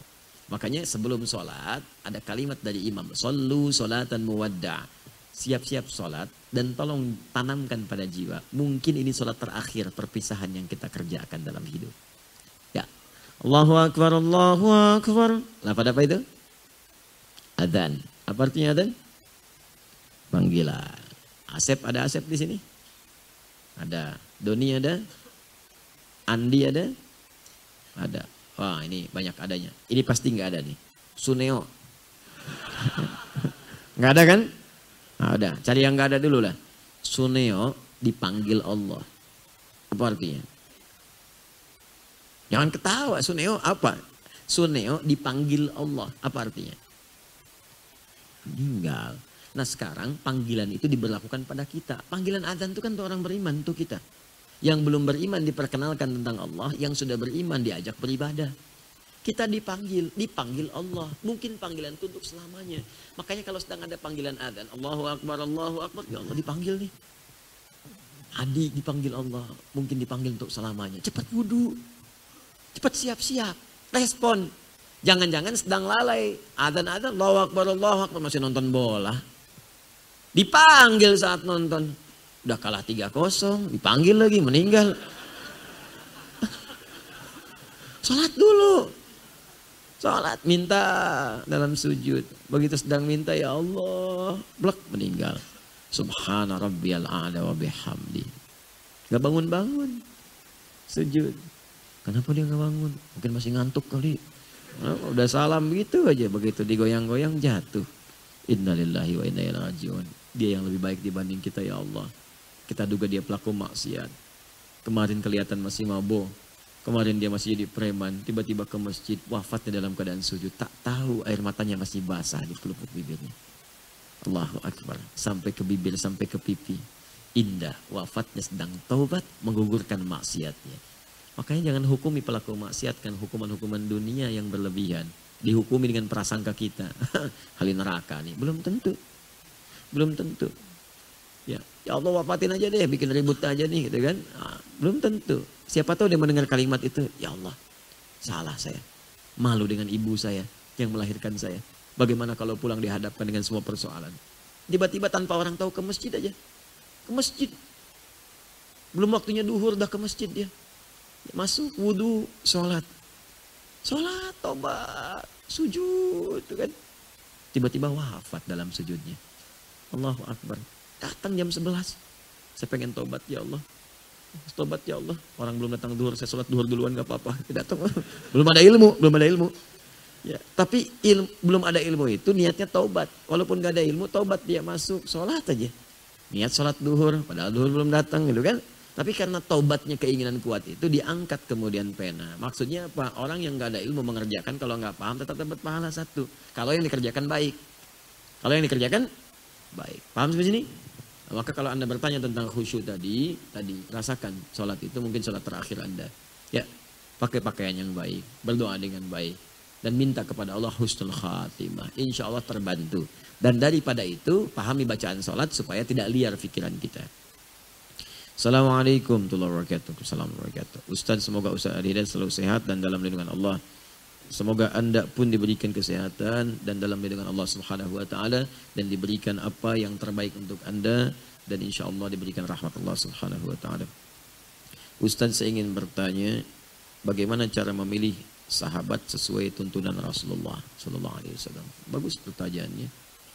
Ya, perhatikan sahabat-sahabat Rasulullah. Lihat Abu Bakar As-Siddiq, Umar bin Khattab, Uthman bin Affan, Ali bin Abi Thalib. Keluarkan karakter mereka, pilih. Dah, lihat. Anda apa profesinya? Makanya sahabat Nabi banyak profesi. Supaya menyesuaikan dengan apa yang kita jalani. Antum teman-teman, yang pengusaha, lihat, cari yang seperti Uthman. Cari yang seperti Abu Bakar. Ya. Antum misalnya di birokrasi, ah, di diplomasi, cari yang seperti Amr bin As. Ya. Antum yang di militer misalnya, ya, atau di kepolisian, ya, cari seperti Khalid bin Walid, panglima hebat. Nabi punya sahabat dua belas ribu tiga puluh delapan panglima. Satu panglimanya bisa menaklukkan Persia dan Romawi. Tuh, ada semua. Anda pengajar, dosen, ya cari yang seperti Ali bin Abi Thalib. Anda pelajar, di kampus belajar, cari yang seperti Abu Hurairah. Eh, Anda insinyur, arsitek, cari yang seperti Salman Al-Farisi. Mana yang nggak ada? Ada semua. Ada yang dokter, ada yang perawat, ada yang macam-macam. Ada. Anda yang senang tilawah, ya cari seperti Abdullah bin Mas'ud. Masya Allah, kalau baca Quran sampai Nabi mintakan tolong bacakan. Ubay bin Ka'ab minta bacakan. Abdullah bin Mas'ud minta bacakan. Ya Rasulullah, kan Anda yang Nabi, kan gak salah saya pengen dengar bacaan Anda. Saking indahnya Nabi sampai dengar. Sampai satu kali Abdullah bin Mas'ud keluar. Menghadap kepada Nabi, ya Rasulullah, ada kejadian, kenapa? Saya baca ayat tadi, tiba-tiba angin kencang datang, pohon beriuh.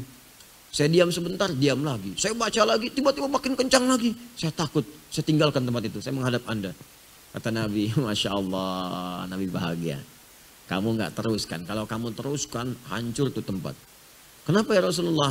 Karena malaikat, saking indahnya bacaanmu, malaikat banyak yang turun ingin mendengarkan bacaanmu. Kalau engkau teruskan, hancur tempat. Makanya sampai sekarang, nggak ada bacaan yang seindah Abdullah bin Mas'ud. Oh, kalau di sini ada yang begitu, hancur komplek K B P itu. Nah, tapi setidaknya cari bagaimana bisa begitu indah bacaan, enak. Cari itu kualifikasinya. Nah, bagaimana mereka mereka bisa seperti itu?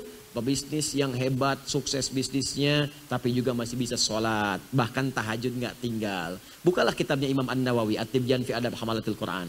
Diterangkan oleh beliau Uthman bin Affan, Tamim Ad-Dari, Abdurrahman bin Auf. Itu sukses semua. Abdurrahman bin Auf pebisnis sukses, kapak terbuat dari emas saking suksesnya. Tapi dalam bisnisnya hampir nggak pernah tinggalkan tahajud dalam hidupnya. Uthman tahajud. Bahkan ada di antara mereka tahajud sampai khatam Al-Quran. Ya. Gimana tuh mengatur waktunya? Tilawahnya tuh jalan terus. Tahajud jalan. Duha jalan. Jamaah di masjid sholatnya. Silahkan baca sirah. Silahkan baca teman-teman sekalian. Ya, yang birokrat begitu juga. Sholatnya jalan. Tahajud jalan. Dan rata-rata hafal, hatam Quran. Hafal Quran. Hatam Quran, hafal Quran, ahli Quran, ahli tahajud. Hafal hadis juga. Ya, bagaimana mendidiknya seperti itu? Nah, keluarkan kemudian turunannya. Di antara rumusnya, cari rumus pertama yang Al-Baqarah ayat ke dua sampai lima itu. Pertama, kalau ingin cari teman, cari orang takwa. Ya, dzalikal kitabu la raiba fihi hudal lil muttaqin. Pengertian terbaliknya, ya, Al-Qur'an memberi petunjuk pada orang takwa. Pengertian terbaliknya, orang takwa dapat banyak petunjuk dari Allah. Ya, banyak petunjuk.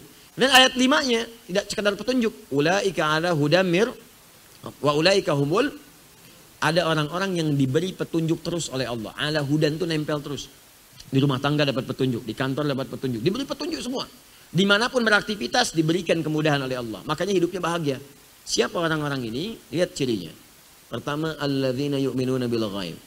Bukan amanu tapi yu'minun. Amanu telah beriman. Yu'minun terus mengupgrade keimanannya. Nambah lagi, nambah lagi, nambah lagi. Jadi kalau Anda ingin cari sahabat yang baik, pertama tidak ada yang lebih baik daripada orang beriman. Cari yang beriman. Tapi bukan iman biasa. Orang yang terus meningkatkan keimanannya. Jadi kalau Anda bergaul dengan orang seperti ini, Allahu Akbar. Tenang ke hati, enak, nyaman. Di Anda melihat dia aja udah tenang. Apa cirinya? Cirinya pertama dia rajin sholat. Jadi kalau ada orang beriman, di antara orang beriman itu yang terbaik cari yang rajin sholat. Kalimatnya menggunakan kata as-sholat. Ya, as-sholat. Ini karena musim hujan, papan tulis gak ada. Biasa ini. Ya. Nah, kalau nggak musim hujan biasanya ada tuh. Ya, jadi saya bisa menulis. Kalau sekarang ya bayangkan aja. Ya bayangkan. Ya bayangkan. Ya mungkin ada sesuatu hal yang luar biasa terjadi sehingga papan tulis pun tidak ada. Baik. As-sholah. As-sholah itu bisa dituliskan dengan tiga. Alif, lam. Bayangkan aja. Bayangkan. Ya. Nggak ya, apa-apa, nggak apa, biasa ini biasa. D K M bayangkan aja ya. Alif, lam, sod, lam, alif, tak marbutah. Satu. Dua, alif, lam, sod, lam, wawu, alif, tak maftuhah. Terbayang? Nah, bayangkan ya. Tiga, tiga. Alif, lam, sod, lam, wawu, di atas wawu ada alif tegak, tak marbutah. Satu, alif, lam, sod, lam, alif, ta. Satu kali sholat. Dua, alif, lam, sod, lam, waw, alif, ta, maftuha. Jama, banyak sholat tapi dibatasi. Kalau ada tulisan begitu artinya sholat fardu. Contoh Al-Baqarah dua ratus tiga puluh delapan. Surah kedua ayat dua ratus tiga puluh delapan. Paling kanan di pojok, atas. Hafidhu ala sholawati. Wassalatil wusta wa qumu lillahi qanitin. Jagalah oleh kalian, saling menjaga tuh. Bukan bukan ihfadhu. Jadi ada hafidhu yahfadhu, ada hafadha yuhafidhu. Ilmu sharafnya dipakai. Sharaf, ilmu sharaf, ilmu sharaf mufa'ala. Hafadha yuhafidhu artinya alifnya saling. Hafidhu saling menjaga. Kalau saling itu berarti orangnya bukan satu. Banyak. Ya, prakteknya bagaimana? Di keluarga ada berapa? Ya, jumlah anggota keluarganya. Ada lima kah, enam kah, tujuh kah dan sebagainya. Saling jaga, ingatkan yang lain. Suami mau berangkat kerja, istri W A. Sayang, jangan lupa sholat ya. Mama sudah siapkan di belakang pakaiannya, minyak wanginya lengkap semuanya. Mohon dalam sholat, mohonkan pada Allah supaya rumah tangga kita dijaga dalam kebaikan. Dan insya Allah kita berkumpul di surga. Insya Allah rezeki mudah. Enak, langka. Jumatan istri siapkan, sholat ingatkan. Suami W A lagi. Ya sayang, insya Allah sehat. Mama juga jangan lupa ya, walaupun di rumah, mah jangan sampai sendirian. Sholat jamaah, ajak si teteh, ajak adik, kalau nggak ada, ajak A R T kita. Mudah-mudahan dikumpulkan lagi di surga. Kalau begitu saling mengingatkan enak. Gak apa-apa, coba aja, walaupun belum pernah dicoba, coba ya, coba bu, ibu besok nanti ya, suami misalnya beraktivitas atau hari Senin, kirimkan W A, Papa, sholat ya Pak ya, mudah-mudahan rezeki dilimpahkan, kita dijaga oleh Allah. Jawab oleh suami, tumben mah. Gak apa-apa. Ya sekali-kali mesti tumben. Mungkin dengan tumben ini pahala kita diniatkan. Jawab lagi oleh suami, cie-cie. Nah. Ya mungkin kalimat cie-cie itu yang akan memberatkan hisab kita di hari kiamat. Kalimat yang terakhir, iya mah, papa bercanda. Mudah-mudahan canda ini pun menghadirkan kita di surga insya Allah. Uh, tenang tuh, masalah beres aja. Kadang-kadang ya, banyak persoalan selesai dengan kalimat atau hanya dengan di atas sejadah. Ya. Baik, sampai mana tadi kita ya? Sampai ke situ. Nah, jadi kembalikan ke awal tadi. Siapkan, siapkan, siapkan, mintakan kebaikan kepada Allah Subhanahu wa taala. Kalau ada orang beriman cari yang salat. Nah, yang ketiga, ketiga. Jadi kalau as-salawat tadi fardu, ya, jamak bentuknya. Hafidhu ingatkan, saling ingatkan, ingatkan, ingatkan. Alas salawat bentuknya jamak tapi terbatas. Yang dimaksud salat fardu.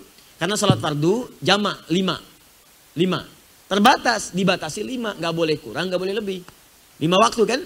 Ya rumusnya, awas nomor teleponnya online dengan Allah dalam sholat fardu dua puluh empat empat tiga puluh empat.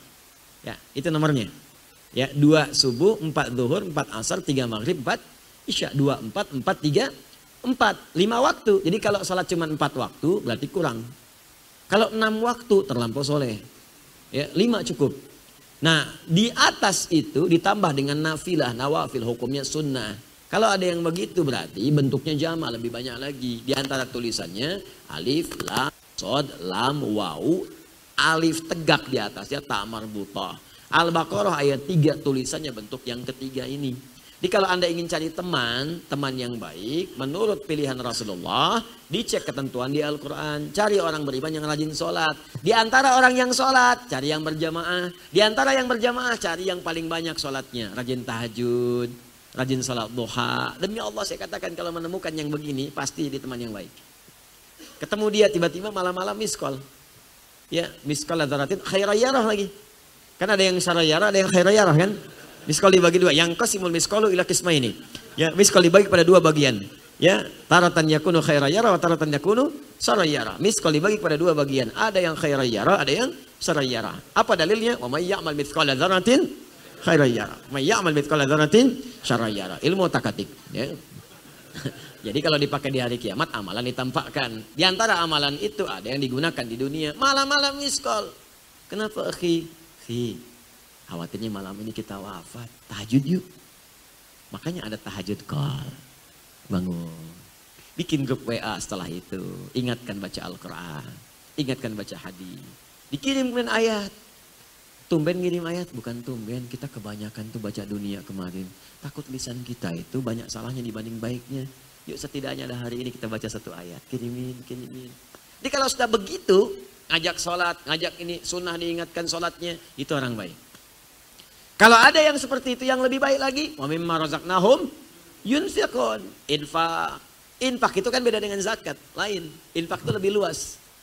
Lebih luas lagi infak itu, memberi, ngasih, infak itu pemberian berupa materi. Ya, bukan cuman uang. Bisa dengan pakaian, bisa dengan makanan, dengan macam-macam. Ada ahli sholat. Ahli sholat plus infak lebih baik lagi daripada yang kedua. Ya, jadi yang pertama kan orang beriman, orang beriman, yang kedua orang sholat. Kalau ada orang sholat, sholatnya rajin, cari yang ini sebagai teman. Yang ketiga ahli sholat dan rajin infak, suka berbagi, suka memberi, kadang-kadang di kantor ngajak traktir, kan? Ngajak-ngajak perhatian pada Anda. Anda sulit datang ditengok, sakit ditengok, ada orang tua sakit, orang tua Anda ditengok juga, itu orang baik, jaga tuh orang itu. Ada lagi yang lebih hebat, walladzina yu'minuna bima unzila ilaik, Al-Quran, ahli Quran. Udah kalau sudah jadi ahli Quran, dan ahli Qurannya benar, pasti orang baik. Udah itu kalau jadi ahli Quran dengan benar, udah pasti ahli sholat, pasti ahli infak. Demi Allah saya katakan, kalau ada ahli Quran yang benar, itu udah pasti ahli sholat, ahli infak. Sholatnya rajin, infaknya rajin. Ngasih, ngasih, ngasih, ngasih, udah pasti itu. Kalau Qurannya benar, kalau nggak benar ya sudah, ahli minta. Udah, ahli minta, ahli minta, ahli minta. Tapi kalau benar Qurannya, Allahu Akbar, dah, dah. Ya ada itu kesaktiannya Nabi langsung, langsung dari Nabi. Hadisnya di Al-Bukhari. Ya, Al-Bukhari menerima dari Hajjaj bin Minhal. Hajjaj bin Minhal menerima dari Syu'bah. Syu'bah menerima dari Alqamah bin Marthad. Alqamah bin Marthad menerima dari Sa'ad bin Ubaidah. Sa'ad bin Ubaidah menerima dari Abu Abdurrahman As-Sulami. Abu Abdurrahman As-Sulami menerima dari Uthman bin Affan dan Ali bin Abi Thalib radhiyallahu taala anhuma. Dari Nabi sallallahu alaihi wasallam beliau bersabda, "Khairukum man ta'allamal Qur'ana wa 'allama." Al-Bukhari marhadis empat ribu tujuh ratus sembilan belas. Jadi saya boleh tambahkan sanad karena ada yang berkata ini nomor aja gitu kan, kalau kami sanad ya saya tambah sanad lah supaya diketahui juga. Tapi yang penting bukan itu, yang penting hadisnya ada bisa disampaikan. Jangan ribut pada yang tambahan-tambahan. Untuk apa meributkan kalau hadisnya ada ya pakai. Eh, nomor diributin, ini beda cetakan bisa beda nomor. Itu untuk memudahkan saja. Kalau kitabnya sama ketemu, kalau nggak ada cari hadisnya. Kalau ada hadis itu bagus walaupun nomor beda. Yang repot itu ada nomor, hadis nggak ada. Ya kan? Ya, kalau hadisnya ada ya sudah, nggak usah ribut, ngapain ribut. Ya kan? Nah, capek seperti itu. Kata Nabi, yang terbaik di antara kalian adalah orang yang belajar Al-Quran dan mampu mengamalkannya. Cari ahli Quran. Yang terakhir, ya wabil akhiratihum yuqinun. Cari ahli akhirat, cari ahli akhirat. Ahli akhirat itu ikhlas. Lillah, karena Allah. Berteman dengan Anda karena Allah. Makanya mengingatkan Anda pada kebaikan. Mencegah dari keburukan. Itu orang baik tuh. Begitu ada keburukan. Saya mau kesini dulu, kemana akhi? Ini ada pertemuan di sini. Di mana tempatnya? Di klub ini. Jangan akhi. takutnya maksiat, walaupun antum gak kerjakan, kan ngelihat di situ, ngelihat, ya pakaian-pakaian terumbar aurat, terlihat dosa, nggak dilihat juga sayang, gitu kan? Kalau udah masuk, nah, kalimat-kalimat itu kan akhirnya muncul, udah tinggalkan aja, tinggalkan, tinggalkan, ya, jelas ya? Nah, itu teman yang baik. Semoga Allah muliakan anda. Dan dengan pertanyaan ini, alhamdulillah, saya senang dengan pertanyaan itu, artinya Allah sedang menanamkan pada diri anda perubahan untuk menjadi lebih baik, insya Allah. Assalamualaikum Ustadz, izin bertanya. Manusia memiliki iman dan iman tersebut fitrahnya naik turun kualitasnya. Apa yang harus kita lakukan pada saat iman kita sedang turun? Iman anda mungkin ya, dan merasa besar. Dari Nabi sudah ada rumusnya, Kitabul Iman, nomor kedua dari sembilan puluh tujuh pembahasan di Al-Bukhari. Nomor kedua, Kitabul Iman, ada sekitar lima puluh tujuh hadis. Di antaranya Nabi mengatakan al-imanu yazidu wa yantaqis, iman itu kadang naik kadang turun. Rumusnya cepat, yazidu bit ta'at wa yantaqisu bil ma'siyat. Meningkat dengan mengerjakan banyak amal soleh ketaatan, menurun dengan mengerjakan maksiat. Jadi kalau anda ingin imannya tetap naik, gak turun-turun, pertama jauhi maksiat. Dari ujung kepala sampai ujung kaki. Nih, mata palingkan dari maksiat. Gambar-gambar jorok jangan dilihat. Konten-konten gak bagus jangan dilihat. Kalau mata terbiasa melihat yang baik-baik, yang jelek-jelek nanti akan hilang. Tapi kalau terbiasa melihat yang jelek, yang baik susah melihat. Akhirnya sama mushaf gak bisa lihat. Orang di masjid sholat kelihatan gak bisa lihat. Puncaknya yang halal pun tak mampu dilihat. Istri anda halal, istri orang haram. Ini anda punya pasangan yang halal, tapi yang dilihat di Facebook istri orang. Huh? Yang ditanya istri orang, istri sendiri enggak. Itu yang repot. Jadi kalau orang sudah bisa menatap yang haram, artinya yang halal itu jarang ditatap. Karena itu palingkan dari yang haram, palingkan, palingkan, palingkan, palingkan, lihat yang halal. Tapi dalam muamalah praktekkan fikihnya. Disapa sama orang, assalamualaikum, haram. Oh tidak, bukan begitu caranya. Bukan, lihat ya tetap dilihat. Kalau sudah datang syahwat, yang lainnya palingkan. Jelas sampai sini? Lisan, bicara yang baik-baik. Kalau sudah bicara yang baik, yang nggak baik akan masuk. Makanya kalau di kepala kita baik, lisan terbiasa yang baik, yang buruk akan masuk. Buruk ketemu buruk, baik ketemu baik. Preman ketemu preman, nggak mungkin assalamualaikum. Preman pemabok ketemu lagi dengan preman pemabok di jalan. Oh, assalamualaikum bro, waalaikumsalam. Oh, kaifa haluk, nggak mungkin. Nggak ada. Kiai ketemu kiai, anda ketemu orang mau ngaji, anda pakai jubah, dia pakai koko. Assalamualaikum, akhi, assalamualaikum. Baik ketemu baik. Ketika jadi baik dipertemukan dengan yang baik lagi. Jelas sampai sini? Baik, jadi dalam kondisi ini ketika anda menatakan kualitas iman pengen naik, tingkatkan ketaatan. Mulai rajin ibadah. Ya, tinggalkan yang buruk-buruk, tinggalkan di lisan, tinggalkan kaki, tinggalkan tangan, tinggalkan. Berlatih. Ya, jangan terlalu ekstrim ya latihannya. Jangan terlalu ekstrim. Jadi kalau mau latihan tuh begini, sepekan dulu untuk satu organ tubuh. Sepekan ini untuk mata, latihan. Nanti akan diuji oleh Allah. Lihat, nanti kan ada tiga tingkatan tuh, ya. Mulai dipalingkan, begitu lewat, gambar gak bagus, palingkan. Tingkatannya naik, istighfar, astagfirullah, ya. Dia udah bagus tuh, ini memalingkannya udah bagus. Udah istighfar, makin bagus, astagfirullah, astagfirullah. Kalau belum, biasanya ada tahapan, tingkatan. Istighfar iya, tapi berpaling enggak, gitu kan. Nah, ini banyak yang terjadi, nah, biasanya pemula. Astagfirullah. Dosa nih, dosa tapi dilihat ya. Ya, habis itu nanti naik lagi, naik lagi sampai ditinggalkan, sampai nggak suka. Nanti hari kedua mulai dipalingkan, ya, istighfarnya jalan sampai hari terakhir sudah nggak suka dengan tayangan-tayangan yang nggak bagus. Nanti hari pekan kedua latihan untuk telinga, pekan ketiga untuk lisan, keempat untuk pikiran. Kalau di kepala udah baik aja, yang lainnya udah selesai semua, selesai semua. Kalau pola pikiran hati kita bersih. Inna fil jasadi mudghatan, idza salat salahal jasadu kullu wa idza fasadat fasadal jasadu kullu ala wahyal qalbu. Di dalam tubuh kita itu ada sekerat daging. Kalau baik baik semuanya, elemen tubuh kita. Kalau jelek jelek semua, yaitu qalbu, hati. Latihan menata hati dengan baik. Ya, latihan menata hati dengan dengan baik. Bismillah. Assalamualaikum warahmatullahi wabarakatuh. Assalamualaikum warahmatullahi wabarakatuh. Semoga Allah Ta'ala menjaga Ustadz Adi, semoga Allah menjaga anda dan keluarga anda. Ustadz mohon diberi nama anak kami yang ketiga insya Allah. Info dari dokter sudah masuk bulan kesembilan dan insya Allah laki-laki. Ayah Muhammad Riyad Yamani, Ibu Marliani. Putra pertama Muhammad Fadilah Maulana Ibrahim. Putra kedua Muhammad Arfia Arfa Khairan. Muhammad Arfa Khairan. Oh, yang sekarang putar ketiga.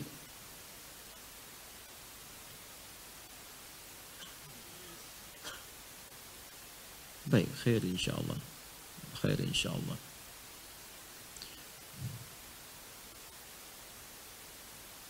Muhammad Fadilah Maulana Ibrahim, Muhammad Alfa Khairan. Baik, saya padukan aja keduanya. Baik. Yang ketiga kita ambil Muhammad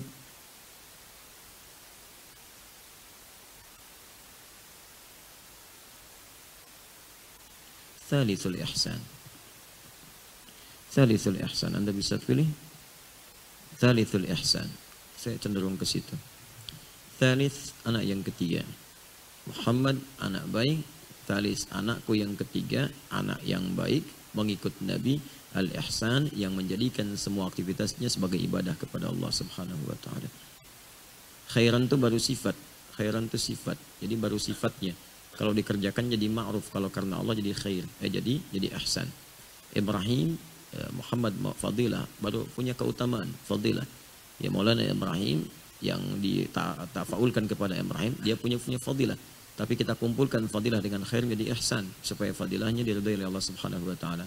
Anakku yang ketiga punya perilaku yang baik, yang semua aktivitasnya sebagai ibadah karena Allah Subhanahu wa Ta'ala. Ya, semoga Allah ridai. Kalau Anda sepakat, kalau tidak ya tidak ada masalah. Silakan. Saya baca yang beda dulu nih.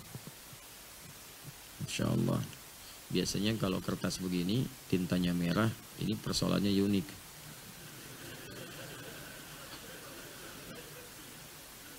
Assalamualaikum warahmatullahi wabarakatuh. Waalaikumsalam warahmatullahi wabarakatuh. Wah, ini perempuan nih, kelihatan ininya. Apa namanya? Cara nyobeknya lain. Terus kertasnya juga beda tuh. Tulisannya juga bukan tulisan laki-laki ini. Tapi hanya hilang satu.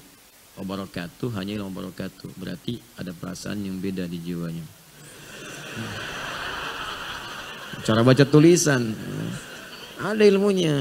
Nanti kalau miring kanan apa, miring kiri apa, tegak lurus bagaimana. Ada ilmunya. Ya kita benar apa, kita baca dulu aja. Ya. Allahu a'lam. Ustadz, ada hadis mengatakan, wanita yang ikhlas di poligami balasannya surga jika sabar. Tuh, apa saya bilang?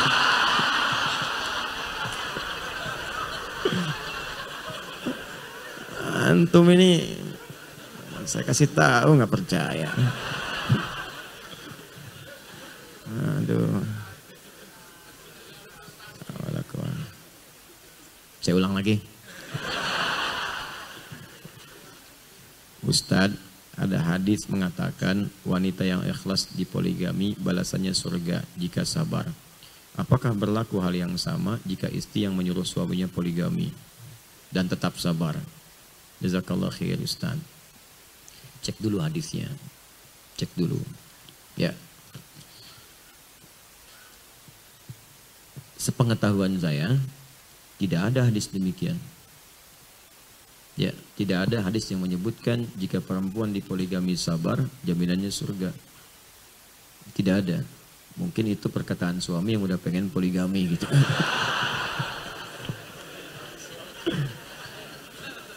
Ya.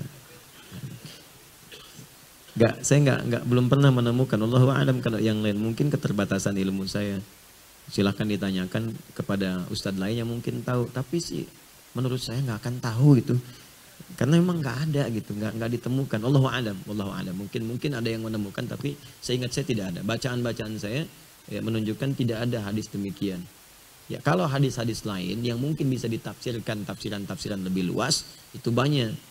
Misal di At-Tirmidzi ada hadis yang disahihkan juga oleh Syekh Al-Albani ya dalam uh, silsilah hadisnya yang sahih, yang sahihnya nomor hadis enam ratus enam puluh. Bunyinya begini. Qala sallallahu alaihi wasallam, "Idza shallatil mar'atu sholataha wa shamat shamaha wa hafizat farjaha wa ata'at zawjaha, qila laha yaumal qiyamati udkhulil jannata min haitsu syi'ti." Jika ada seorang istri menunaikan salat fardu saja selama hidupnya. Enggak pernah salat sunnah, fardu aja. Kemudian puasanya fardu juga, Ramadan aja, yang lain tidak. Tapi dia sanggup menjaga kehormatan dirinya. Hafizat farjaha, enggak selingkuh, macam-macam, eh, wa ata'at zaujaha, dan menaati suaminya ketika dia minta yang baik-baik yang dibenarkan oleh Allah. Itu. Ini diantara tafsir di Quran surah keempat An-Nisa ayat tiga puluh empat. Yang paling kiri sebelah atas di mushaf. Saya langsung masuk ke bagian perempuannya. Fassalihatu, pertengahan ayatnya, qanitatun hafizatun lil ghaibi bima hafizallah. Di sini Allah membagi kewajiban laki-laki dengan perempuan, suami dan istri. Kalau suami di awal ayat, ar-rijalu qawwamuna 'alan nisa bima faddalallahu ba'dahum 'ala ba'din wa bima anfaqu min amwalihim. Kewajiban suami, kata Allah, menjadi pemimpin di rumah tangganya, arahkan istri dengan baik. Kemudian dari situ saya berikan bekal, kata Allah, untuk mencari nafkah. Di pencarian nafkah itu diberikan oleh Allah bekalnya kepada laki-laki. Punya kemampuan. Jadi kalau keluar, nafkah datang. Nafkah itu harta yang didapatkan nanti untuk bisa diberikan cukup untuk keluarga. Di apa yang dibawa itu akan cukup untuk keluarga. Ya, beda dengan perempuan sendiri mencari pekerjaan. Bukan disebut nafkah. Makanya ketika dapat sesuatu hanya cukup untuk dirinya. Walaupun dibagi, ya kemungkinan akan ada persoalan di rumah tangganya. Tapi nafkah tidak. Kemudian, kemudian sifat kepemimpinan ada di laki-laki. Ya, diberikan bakat di situ, bakat untuk memimpin, walaupun kerjasamanya dengan istri. Tapi jiwa kepemimpinannya, pengayomnya ada di laki-laki. Ya. Nah, istri kewajibannya dua, dua juga. Fassalihatu, perempuan yang salihah, qanitatun. Nah, ini maksudnya taat pada Allah dengan cara menaati suami pada yang baik-baik. Di sini tafsir hadisnya. Jadi kalau suami minta pada yang baik-baik, yang dibenarkan Allah. Jadi ukuran kebaikannya qanitat, yang Allah benarkan. Qanit itu taat pada Allah dengan khusyuk. Dalam konteks rumah tangga, menaati suami, ya menaati Allah dengan cara menaati suami pada yang dibenarkan oleh Allah. Makanya orang salat disebut khusyuk, qanitin. Quran surah kedua ayat dua ratus tiga puluh delapan. Tadi, hafidhu ala salawati wa salatil wusta wa qumu lillahi qanitin. Dirikan salat dengan khusyuk, dengan taat kepada Allah, khusyuk. Di rumah tangga, istri yang taat disebut qanitat. Taat kepada Allah dengan cara menaati suami pada hal yang dibenarkan oleh Allah. Misal, suami bilang begini, "Ma, berhijab ya." "Siap, Ayah." "Ma, ikut ta'lim ya." "Siap." "Tahajud malam yuk." "Insya Allah."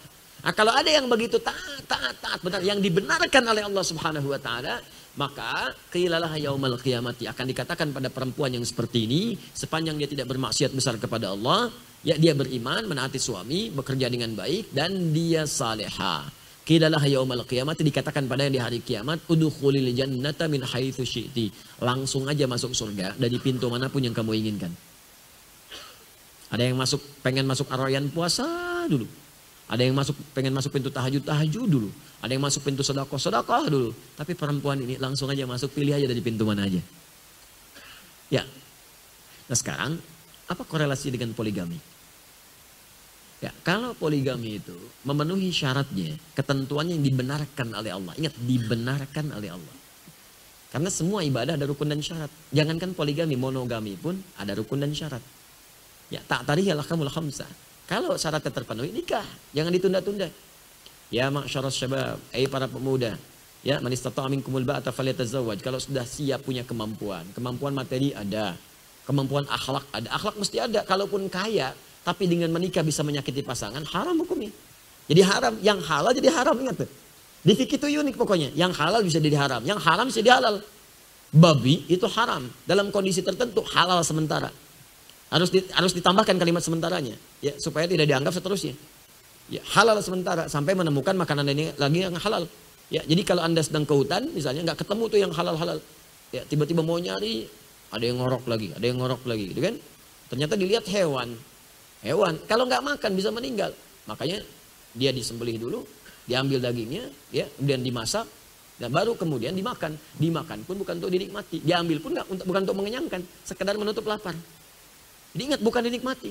Dibakar, si kecap. Enak juga ya. Enggak, bukan begitu. Enggak. Dia hanya untuk menghilangkan lapar aja, sambil gitu cari lagi yang halal. Nah sama dalam pernikahan pun, jangankan yang poligami, saya mulai dengan monogami pun. Kalau Anda menikah dengan satu perempuan pun, kemudian dengan itu berpotensi bisa menyakiti, itu tidak boleh, haram hukumnya. Sampai Anda merubah dulu jadi baik. Setelah baik, baru kemudian menikah. Saat mau menikah pun, itu orang baik pun diingatkan oleh Allah. Orang baik yang lembut pun diingatkan. Turun Quran surah keempat, ya teman-teman sekalian, di ayat sembilan belas. Ya ayyuhalladzina amanu la yahillu lakum an tarithun nisaa karha. Hai para suami-suami yang beriman, jangan wariskan sifat buruk yang kamu mungkin pernah lakukan sebelum menikah pada istrimu setelah engkau menikah. Ya, suka marah, perbaiki dulu. Jangan sampai marah dibawa ke rumah tangga pada yang tidak tepat. Kalau ada memang yang harus dimarahi, tempatkan pada tempatnya. Tapi jangan bawa warisan dari sebelum menikah yang kasar pada pernikahan. Itu untuk monogami pun ada persyaratan, apalagi poligami. Jadi poligami pun nanti ada persyaratan-persyaratan lain lagi. Ketentuannya tidak sama dengan yang monogami. Ada keadilan, keadilan bukan keadilan biasa. Adil dalam memberikan perhatian. Ada tuntutan, tuntutan untuk menjadikan Anda berpoligami. Ya, misal apa tuntutannya? Nah, ada tuntutan terkait dengan fisikal. Ya, misal ada penyakit tertentu, ya, belum ada keturunan, atau tuntutan dalam sosial, ada pekerjaan yang berat dalam yang dikerjakan, merawat banyak anak yatim. Kalau sendirian tidak terawat misalnya, Anda bisa diskusi. Itu pun kemudian ngobrol dulu. Tadi zauj, pasangan ngobrol, jangan sembunyi-sembunyi. Nikah dong, yang gentle, bicara. Pada istri bicara, ngobrol, ajak bicara. Rumah tangga itu kan supaya tenang. Anda sembunyi-sembunyi artinya nggak tenang. Dan biasanya yang sembunyi-sembunyi itu cenderung gelisah. Kalau gelisah nanti mengumpulkan dosa. Papa kemana? Mau meeting dulu mah? Meeting. Ya, ada pertemuan-pertemuan. Ya kenapa kemudian jadi di, di, diabstrahkan? Kalau ada hasrat untuk poligami, cerita, diskusi. Apa alasannya, ngobrol. Terus bahas bareng-bareng fikihnya. Istri membahas, suami bahas, ngobrol, ajak bareng. Mah, ini keutamaannya mah, pekerjaan papa sedang begini, bagaimana menurut mama? Ya, dengan bahasa yang halus. Mah, anak yatim kita makin banyak ya mah? Iya pak, alhamdulillah. Mama kira-kira bagaimana kita nanti di surga kalau kita diperkenankan? Insya Allah pak, mudah-mudahan bertetangga dengan Rasulullah. Iya mah, ini makin banyak mah, terawat gak sendiri? Mama juga udah merasa capek sih pak, sendiri ini gak sanggup nih. Ah. Ah iya mah, kalau ada temannya mungkin akan lebih ringan gitu. Maksudnya apa? Ya yuk kita buka fikihnya, lihat. Ini mah ternyata ada di Quran nih. An-Nisa ayat tiga.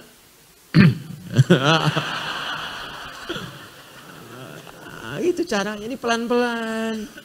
Diskusi. Tapi Pak, Mama belum sanggup, ya sudah nggak apa-apa. Yuk kita belajar lagi. Besok kita ngaji lagi. Besok ngaji fikih sholat, kan? Mama, yang imam laki-laki perempuan? Laki-laki pak, boleh nggak imam perempuan? Nggak bisa, nggak boleh dalam fikih. Mana ngajinya? Oh iya ini ya. Mah kalau imam satu atau dua? Satu pak, nggak boleh dua, nggak boleh. Nah, kalau makmum satu sah. Bagus mana kalau satu dengan dua? Ya dua pak. Ya. Ada tiga, ya tiga. Kalau ada empat ya lebih bagus empat. Ya, mama udah paham rupanya fikih sholat. Udah pelan-pelan. Ya gitulah mah, laki-laki dijadikan imam ya di An-Nisa itu. Ya memang imam harus satu, walaupun makmum bisa empat, papa bisa aja. Senyum, udah senyum tuh, kalau tadi kan nggak siap. Kedua ada senyum, nah, ketiganya ngobrol lagi, ya kan? Kadang-kadang nah, lewat anak, anak belajar hadis kan, berbuat baik pada siapa? Ibumu, siapa lagi? Ibumu, siapa lagi? Ibumu, siapa lagi? Bapakmu, kan? Tanya anak, nah hadisnya sahih enggak? Sahih pak. Ibu disebutkan berapa kali situ? Tiga pak. Bapak berapa? Sekali. Di bapak ada berapa? Satu. Ibu berapa? Tiga. Kasih tahu ama sana. Ini ngobrol.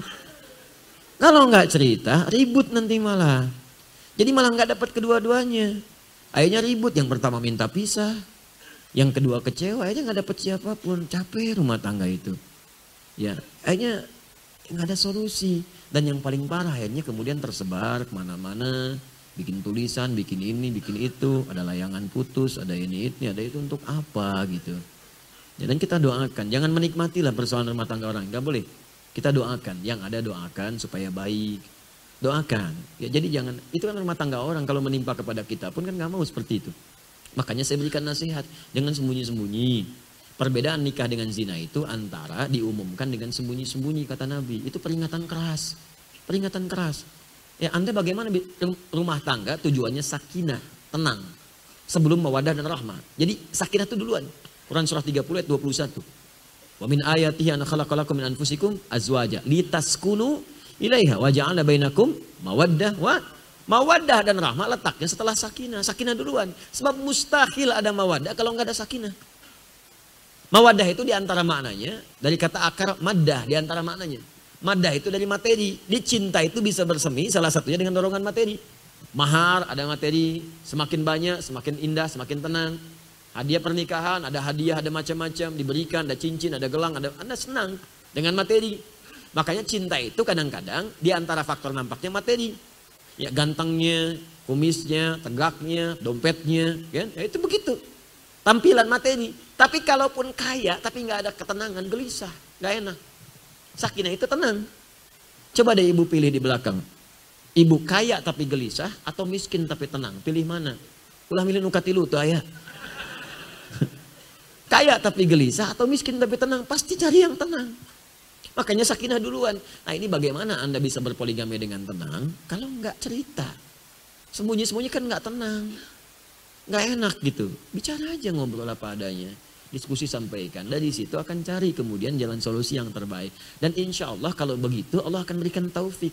Kalau berpoligami kemudian jadi tenang. Dan gak akan peduli dengan orang. Orang mau bilang apa. Ya. Orang usil itu tanda tak sanggup. Ya.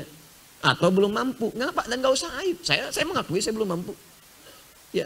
Gak ada ilmu. Saya mungkin teman-teman yang sudah karena ada ilmunya. Mampu, sanggup. Saya paham ilmunya. Cuman saya memang belum ada kemampuan. Karena titipan saya masih banyak. Istri saya titipan, anak saya tiga sekarang titipan juga. Saya belum bisa mendidik mereka dengan baik. Bagaimana kalau saya meninggal dan mereka dihisab? Bagi saya kalau saya dapat titipan satu lagi istri, ada anak lagi, titipan makin nambah lagi. Saya ingin dulu rahmat yang ini dengan baik. Alhamdulillah istri saya baik, gak ada masalah. Bu ya silahkan kalau mau, silahkan. Ini gak ada masalah, tapi kan saya juga berpikir. Ini kan saya dihisab di hari kiamat. Teman-teman yang lain sudah sanggup, Alhamdulillah.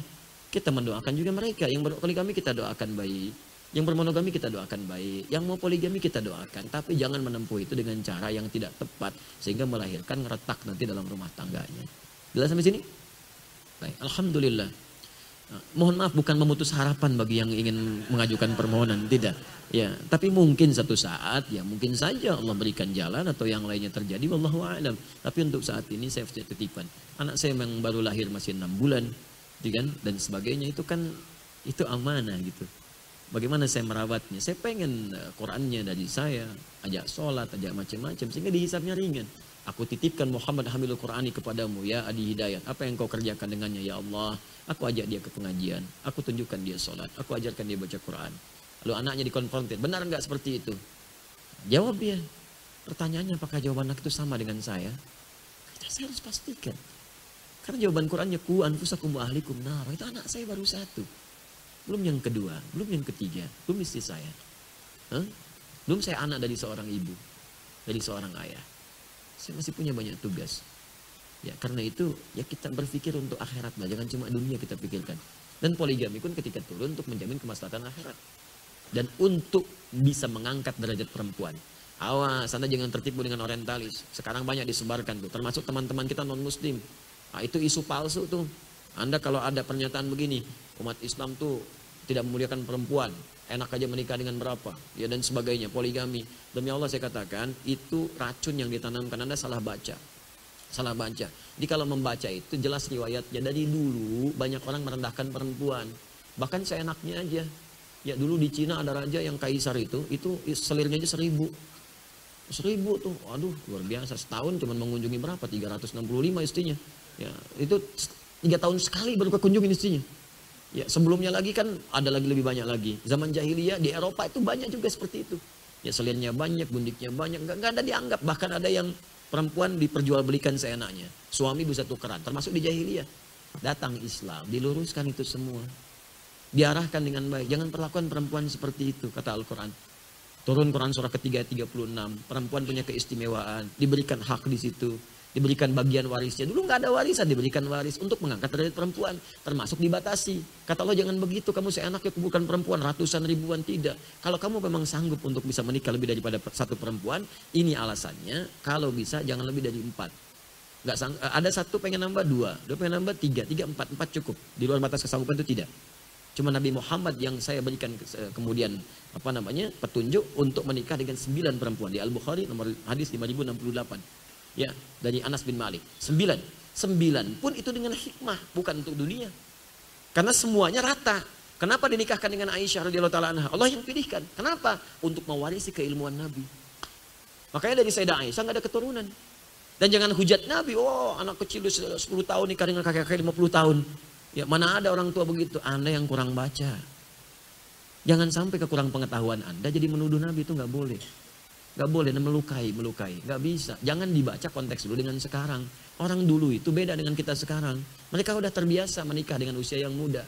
Abdullah bin Amr bin As itu nikah usianya berapa tahun? Itu beda usia dengan bapaknya sebelas tahun.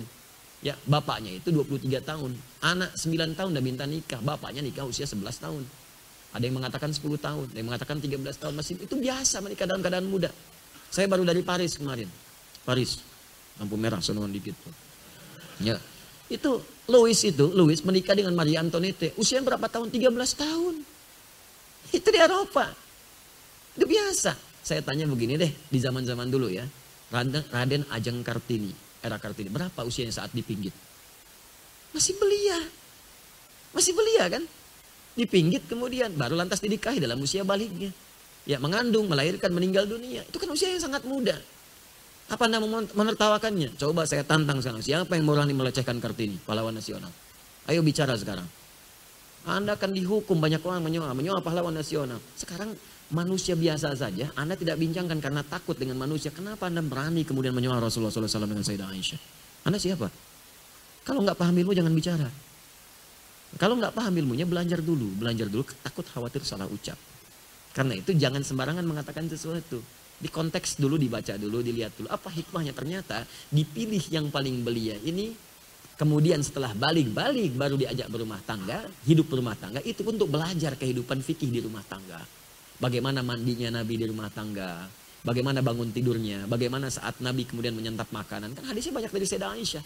Ternyata Aisyah anak yang cerdas. Setelah dewasa disampaikan semua itu. Jadilah guru. Jadi guru Sayyidah Aisyah meriwayatkan hadis-hadis Nabi. Yang jarang didapatkan yang di luar rumah.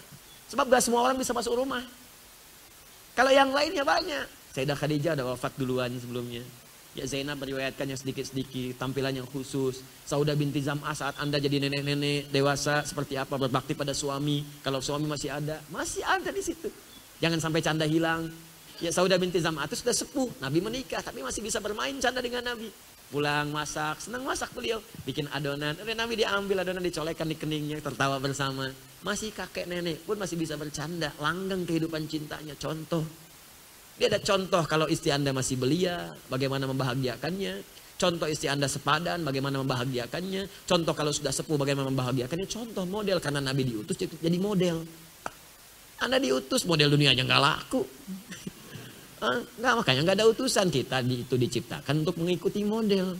Dipraktekkan dalam hidup. Begitu cara bacanya. Jadi kalau bacanya begitu enak kita. Saya mohon maaf ya kalau terkait Allah, Nabi, mungkin tegas saya itu. Tapi tegas itu karena sayang. Bukan benci, takut Anda punya masalah. Sedangkan Anda itu kawan saya, sahabat saya, saya doakan. Kan paling gak enak berpisah dengan sahabat kita. Atau ada orang dibenci Nabi, kita paling gak enak. Karena itu kalau masalah dengan Nabi, saya tegas gitu. Tapi ketegasan itu sebagai cinta. Bukan radikal. Bukan radikal, ini saksi antum nih. Tunjukkan pada saya radikal saya di mana. Nanti saya perbaiki. Kan kita memperbaiki diri setiap hari. Mungkin ada yang salah itu pasti, tapi dibalik yang salah kita bertobat. Ditunjukkanlah kalau ada yang kurang baik, tunjukkan supaya saya perbaiki. Ya, alhamdulillah mudah-mudahan Allah berikan kebaikan. Ya, alhamdulillah. Kita nggak perlu banyak-banyak lah hal-hal yang kita bahas sedikit, tapi bisa bermanfaat insya Allah. Ya, jadi beberapa waktu ini saya mohon doa juga. Ya, saya sedang menata diri untuk belajar lagi, kemudian mengkaji lagi, praktekkan lagi. Jadi silakan saya senang hati kalau ada yang kurang sampaikan, saya koreksi. Kalau ada praktek yang kurang tepat, sampaikan saya perbaiki. Jadi kita bisa berbuat lebih baik, lebih baik, lebih baik lagi insya Allah. Belajar juga saya belajar, saya belajar teman-teman. Anda belajar, saya belajar. Jadi Anda baca, saya baca. Saya sekarang nyiapkan juga, saya belajar di S tiga, saya sekarang saya ngambil tiga. Tiga jurusan juga. Saya, saya, siapkan, saya siapkan dalam waktu dekat insya Allah. Ya, tapi kita fokus juga. Jadi saya mengajar, saya belajar, saya baca, saya praktekkan. Saya ayah, saya suami. Apa saya kerjakan? Alhamdulillah kami diberikan menerus kausa empat di tahun ini. Ada empat, di empat bidang berbeda. Kemarin yang dari Amerika dikasih di Istanbul. Ya, saat itu dari Amerika yang ngasih. Ya, Passion International University. Itu di bidang dakwah, dakwah moderat. Di ijazah ditulis. Di bidang dakwah moderat. Jadi Amerika mengakui dengan kampusnya saya ini dai moderat. Terus Anda bilang saya radikal. Ya, Anda kurang minum susu. Ya, tapi ya kasih tahu saya supaya saya perbaiki. Gitu aja kok repot. Kan? Nggak usah, nggak usah, nggak usah rame lah gitu. Kasih tahu aja. Ya, misalnya Ustadz Adi dilarang oh, dakwah di sini karena radikal. Oh, coba saya datangi tempatnya, Pak. Radikalnya di mana, Pak? Mungkin saya perbaiki dulu. Ada yang salah terus saya minta maaf, kan selesai kan? Jadi pada kita ribut-ribut atau berprasangka yang tidak baik. Ya, kedua saya di bidang dakwah dan pengabdian pada masyarakat. Yang di Astrolab kemarin, karena ada masukan, Ustadz kampusnya kurang qualified. Oke, saya terima, saya terima masukan. Saya telepon ke sana, saya kampus kurang qualified. Dijawab sama profesornya di sana, oh iya, langsung turun tangan. Ada profesor tokoh, saya nggak usah sebut nama lah ya. Terus tersambung juga ke pemimpinnya ke atas. Udah pindahkan aja dari Istanbul ke Ankara. Tapi flight saya nggak ada ke sana, ya kita atur lagi nanti. Ya mau disambut ini itu, tapi nanti. Ya, yang di Amerika di Istanbul. Kemudian dari Sudan saya dikasih. Yang Ustadz Abdul Somad itu belajar di situ, Om Dorman saya dikasih di situ. Ya, sekarang sedang di, disiapkan. Ya, itu di bidangnya apalagi nanti rahasia saya berikan.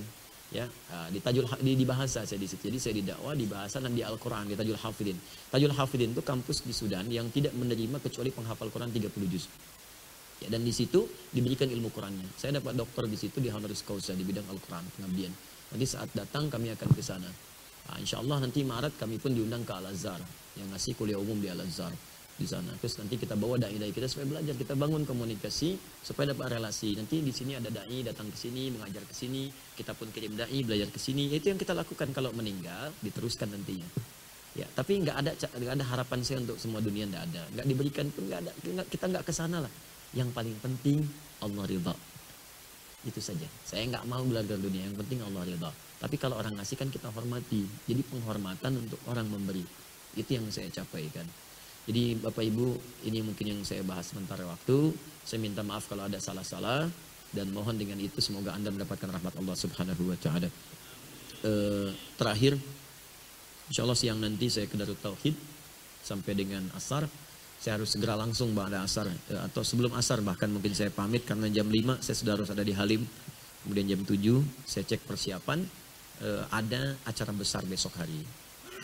Alhamdulillah. Alhamdulillah. Saya sarankan kalau Anda waktunya terbuka luang, datang. Bukan karena datangnya, tapi ada momen yang mungkin akan sangat berharga untuk keluarga Anda. Khususnya, karena di situ akan berjumpa ahli-ahli Quran. Yang hafal Quran itu dalam metode singkat dan sangat luar biasa. Ada anak tujuh tahun, ada yang sembilan tahun, ada yang dua belas tahun, lima belas tahun, sembilan belas tahun. Hafal Qurannya itu menarik. Ada yang lima belas hari, delapan belas hari, dua puluh dua hari, dua puluh empat hari. Ada orang tua yang mungkin menginspirasi. Nah, besok itu dimulai jam delapan. Mungkin akan lebih awal. Dengan saya taklim, taklimnya materi yang belum pernah saya sampaikan selama saya berdakwah, yaitu bagaimana menghafal Quran di tempat yang luas, terbuka, artinya bukan cuma di karantina. Biasanya saya ajarkan di karantina, jadi Anda bisa menghafal di rumah, di tempat-tempat khusus atau di apartemen tertentu, menghafal Quran tiga puluh juz tiga puluh hari. Nanti saya terangkan sistemnya. Termasuk yang buku itu, ya ada kan yang buku murajaah kan, mungkin nggak banyak orang tahu kok isinya nomor semua. Nah, itu untuk menguatkan, bagaimana cara menguatkan Quran, hafal dengan nomor, posisi, dan sebagainya. Nanti saya tunjukkan begini caranya, ini cara menghafal begini, dibagi berapa hari, ini cara melakukannya, ini cara mengulangnya, dan sebagainya. Itu ta'lim saya dimulai dari pagi. Kemudian setelah itu nanti ada wisuda para penghafal Quran, dan nanti ada inspirasi dari tokoh-tokoh juga, termasuk di Indonesia dan juga dunia. Insya Allah kita berkumpul, kita berikrar, semoga di situ kita dijadikan oleh Allah sebagai ahli Quran, insya Allah. Ya. Demikian yang saya sampaikan, semoga bermanfaat. Alhamdulillahirrabbilalamin, Ar-Rahmanirrahim, Maliki yaumiddin, Iyyaka na'budu wa iyyaka nasta'in, Ihdinas siratal mustaqim, siratal ladzina an'amta 'alaihim ghairil maghdubi 'alaihim waladdallin. Allahumma shalli wa sallim wa barik ala rasulikal karim, nabiyikal amin, sayyidina Muhammadin wa ala alihi wa sahbihi ajma'in. Rabbana la tad' lana fi maqamina hadza dhanban illa ghafartah, wa la hamman illa farajtah, wa la daynan illa qadaytah, wa la maridan illa shafaitah, wa la hajatan min hawaijid dunya wal akhirati fiha lak ridwan wa fiha lanas salah illa qadaytaha ya arhamar rahimin. Ya Allah, jika ada pendosa di tempat ini, jangan biarkannya meninggalkan masjid ini kecuali Engkau ampuni dosa-dosanya. Jika ada yang tengah gelisah, mohon tenangkan hatinya. Jika ada yang tengah mengalami kesulitan, mohon ringankan dan hilangkan kesulitannya. Jika ada yang sakit, mohon sembuhkan ia dari penyakitnya. Allahumma taqabbal minna innaka antas samiul alim wa tub alaina innaka antat tawwabur rahim.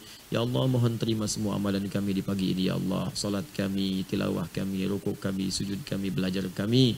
Wafiqna fi ilmina ya Allah, alimna ma jahilna, wafiqna fi ma ta'allamna lina'mala bih. Ya Allah, mohon ya Allah berikan penerimaan terhadap semua yang apa yang telah kami pelajari. Ya Allah, ya Allah, anugerahkan pengetahuan yang mengentaskan kebodohan kami. Pahamkan kami dalam belajar, bimbing kami untuk mengamalkan apa yang telah kami pahami. Allahumma ya Allah, hafidh walidina warahmum kama rabbawna saghara. Ya Allah, mohon jaga kedua orang tua kami, sayangi mereka ya Allah sebagaimana mereka telah menyayangi kami dan didik kami sejak kecil. Ya Allah, fad'a ailatana ya arhamar rahimin, fad'a ailatana ya rabbal alamin, warham ailatana ya rabbal alamin, wajma'na fil akhirat kama jama'atana fid dunya fi jannatikal firdaus. Alhamdulillah. Ya Allah, mohon jaga keluarga kami, ya Allah, suami kami, istri kami, anak-anak kami, cucu kami, ya Allah, kedua orang tua kami. Rahmati kami, ya Allah, kumpulkan di akhirat di surgamu, ya Allah, sebagaimana engkau kumpulkan kami saat di dunia, ya Arhamar Rahimin. Allahumma ishtaq bi Rasulillah sallallahu alaihi wasallam. Alqina ya Allah yaumal qiyamati ma Rasulillah, ya Allah, biridhaka wa rahmatika fi jannatikal firdausil a'la. Ya Allah, kami merindukan pertemuan dengan Rasulullah sallallahu alaihi wasallam. Kumpulkan kami, ya Allah, di akhirat di surgamu dengan Rasulullah, ya Allah, dengan ridhamu, ya Arhamar Rahimin. Allahumma ighfir ya Allah kullal 'asat wa hdihim liyatubu ilaik, ya Allah, ya Allah, ampuni para pendosa, ampuni para pelaku maksiat, bimbing mereka untuk bertobat sebelum mereka wafat, ya Rabbal Alamin. Jika mereka teman kami, sadarkan mereka di pagi ini, ya Allah, untuk bertobat. Kumpulkan kami, jangan pisahkan kami di akhirat nanti, ya Rabbal Alamin. Allahumma ja'al ya Allah fi qulubina hubba rasulika Muhammad sallallahu alaihi wasallam. Ya Allah, jadikan dan tanamkan dalam jiwa kami yang paling dalam kecintaan kepada Rasulullah sallallahu alaihi wasallam. Wa ahli wa dzurriyyati, dan pada keluarga besarnya, ya Allah, pada keturunannya, ya Allah, wa li jami' ummati, dan pada umat-umatnya, ya Allah, ya Arhamar Rahimin. Rabbana atina fid dunya hasanah wa fil akhirati hasanah wa qina adzabannar. Bi fadlika subhana rabbika rabbil izzati amma yasifun wa salamun alal mursalin. Subhanakallahumma wa bihamdika asyhadu an la ilaha illa anta astaghfiruka wa atubu ilaik. Wa akhiru da'wana alhamdulillahi rabbil alamin. Sebelum saya tutup dengan salam, saya ada janji dulu, saya masih ingat, untuk E, pertama memberikan mushaf. Ada ke Bali, saya janji ada empat ribu mushaf. Kemudian e, ada yang P D G I itu, Persatuan Dokter Gigi, ada empat ratus mushaf. Ya, ada Danrem di wilayah sekitar lima wilayah, ya, Bekasi, Jakarta, itu ada sekitar seribu lima ratus mushaf. Ada yang saya ingat-ingat itu. Insya Allah besok juga nanti saya berikan. Ya, termasuk ada di bulan lalu yang saya janjikan di sini, ada seorang perempuan dari akhwat itu yang dapat uh, apresiasi, saya masih ingat itu. Nanti saya titipkan ke panitia, mohon disampaikan. Uh, intinya kalau ada saya pernah ingin menyampaikan sesuatu, uh, tolong diingatkan, ya, supaya nanti bisa disambungkan ke staf kami dan bisa ditindaklanjuti dengan izin Allah Subhanahu wa taala. Kalau ada sesuatu, kalau ada mampu saya berikan, kalau tidak, ya mungkin Allah berikan wasilah yang lain demi kemuliaan Anda semua. Assalamualaikum warahmatullahi wabarakatuh.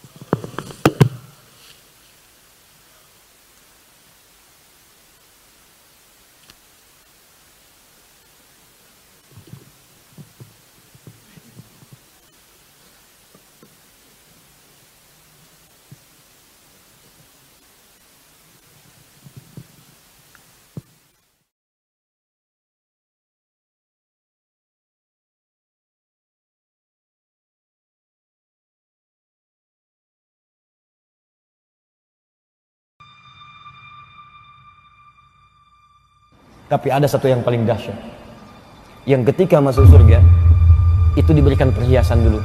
Orang yang bisa mendapatkan bimbingan wahyu dari Allah, terkhusus langsung dari Al-Quran. Quran diturunkan pada Nabi Muhammad, naik status jadi Sayyidul Anbiya wal Mursalin. Quran turun di Mekah, Mekahnya bercahaya. Quran dibawa ke Madinah, Madinah Munawwarah. Demi Allah, Quran tidak pernah singgah dimanapun kecuali orang itu dan tempat sekiranya akan dituju.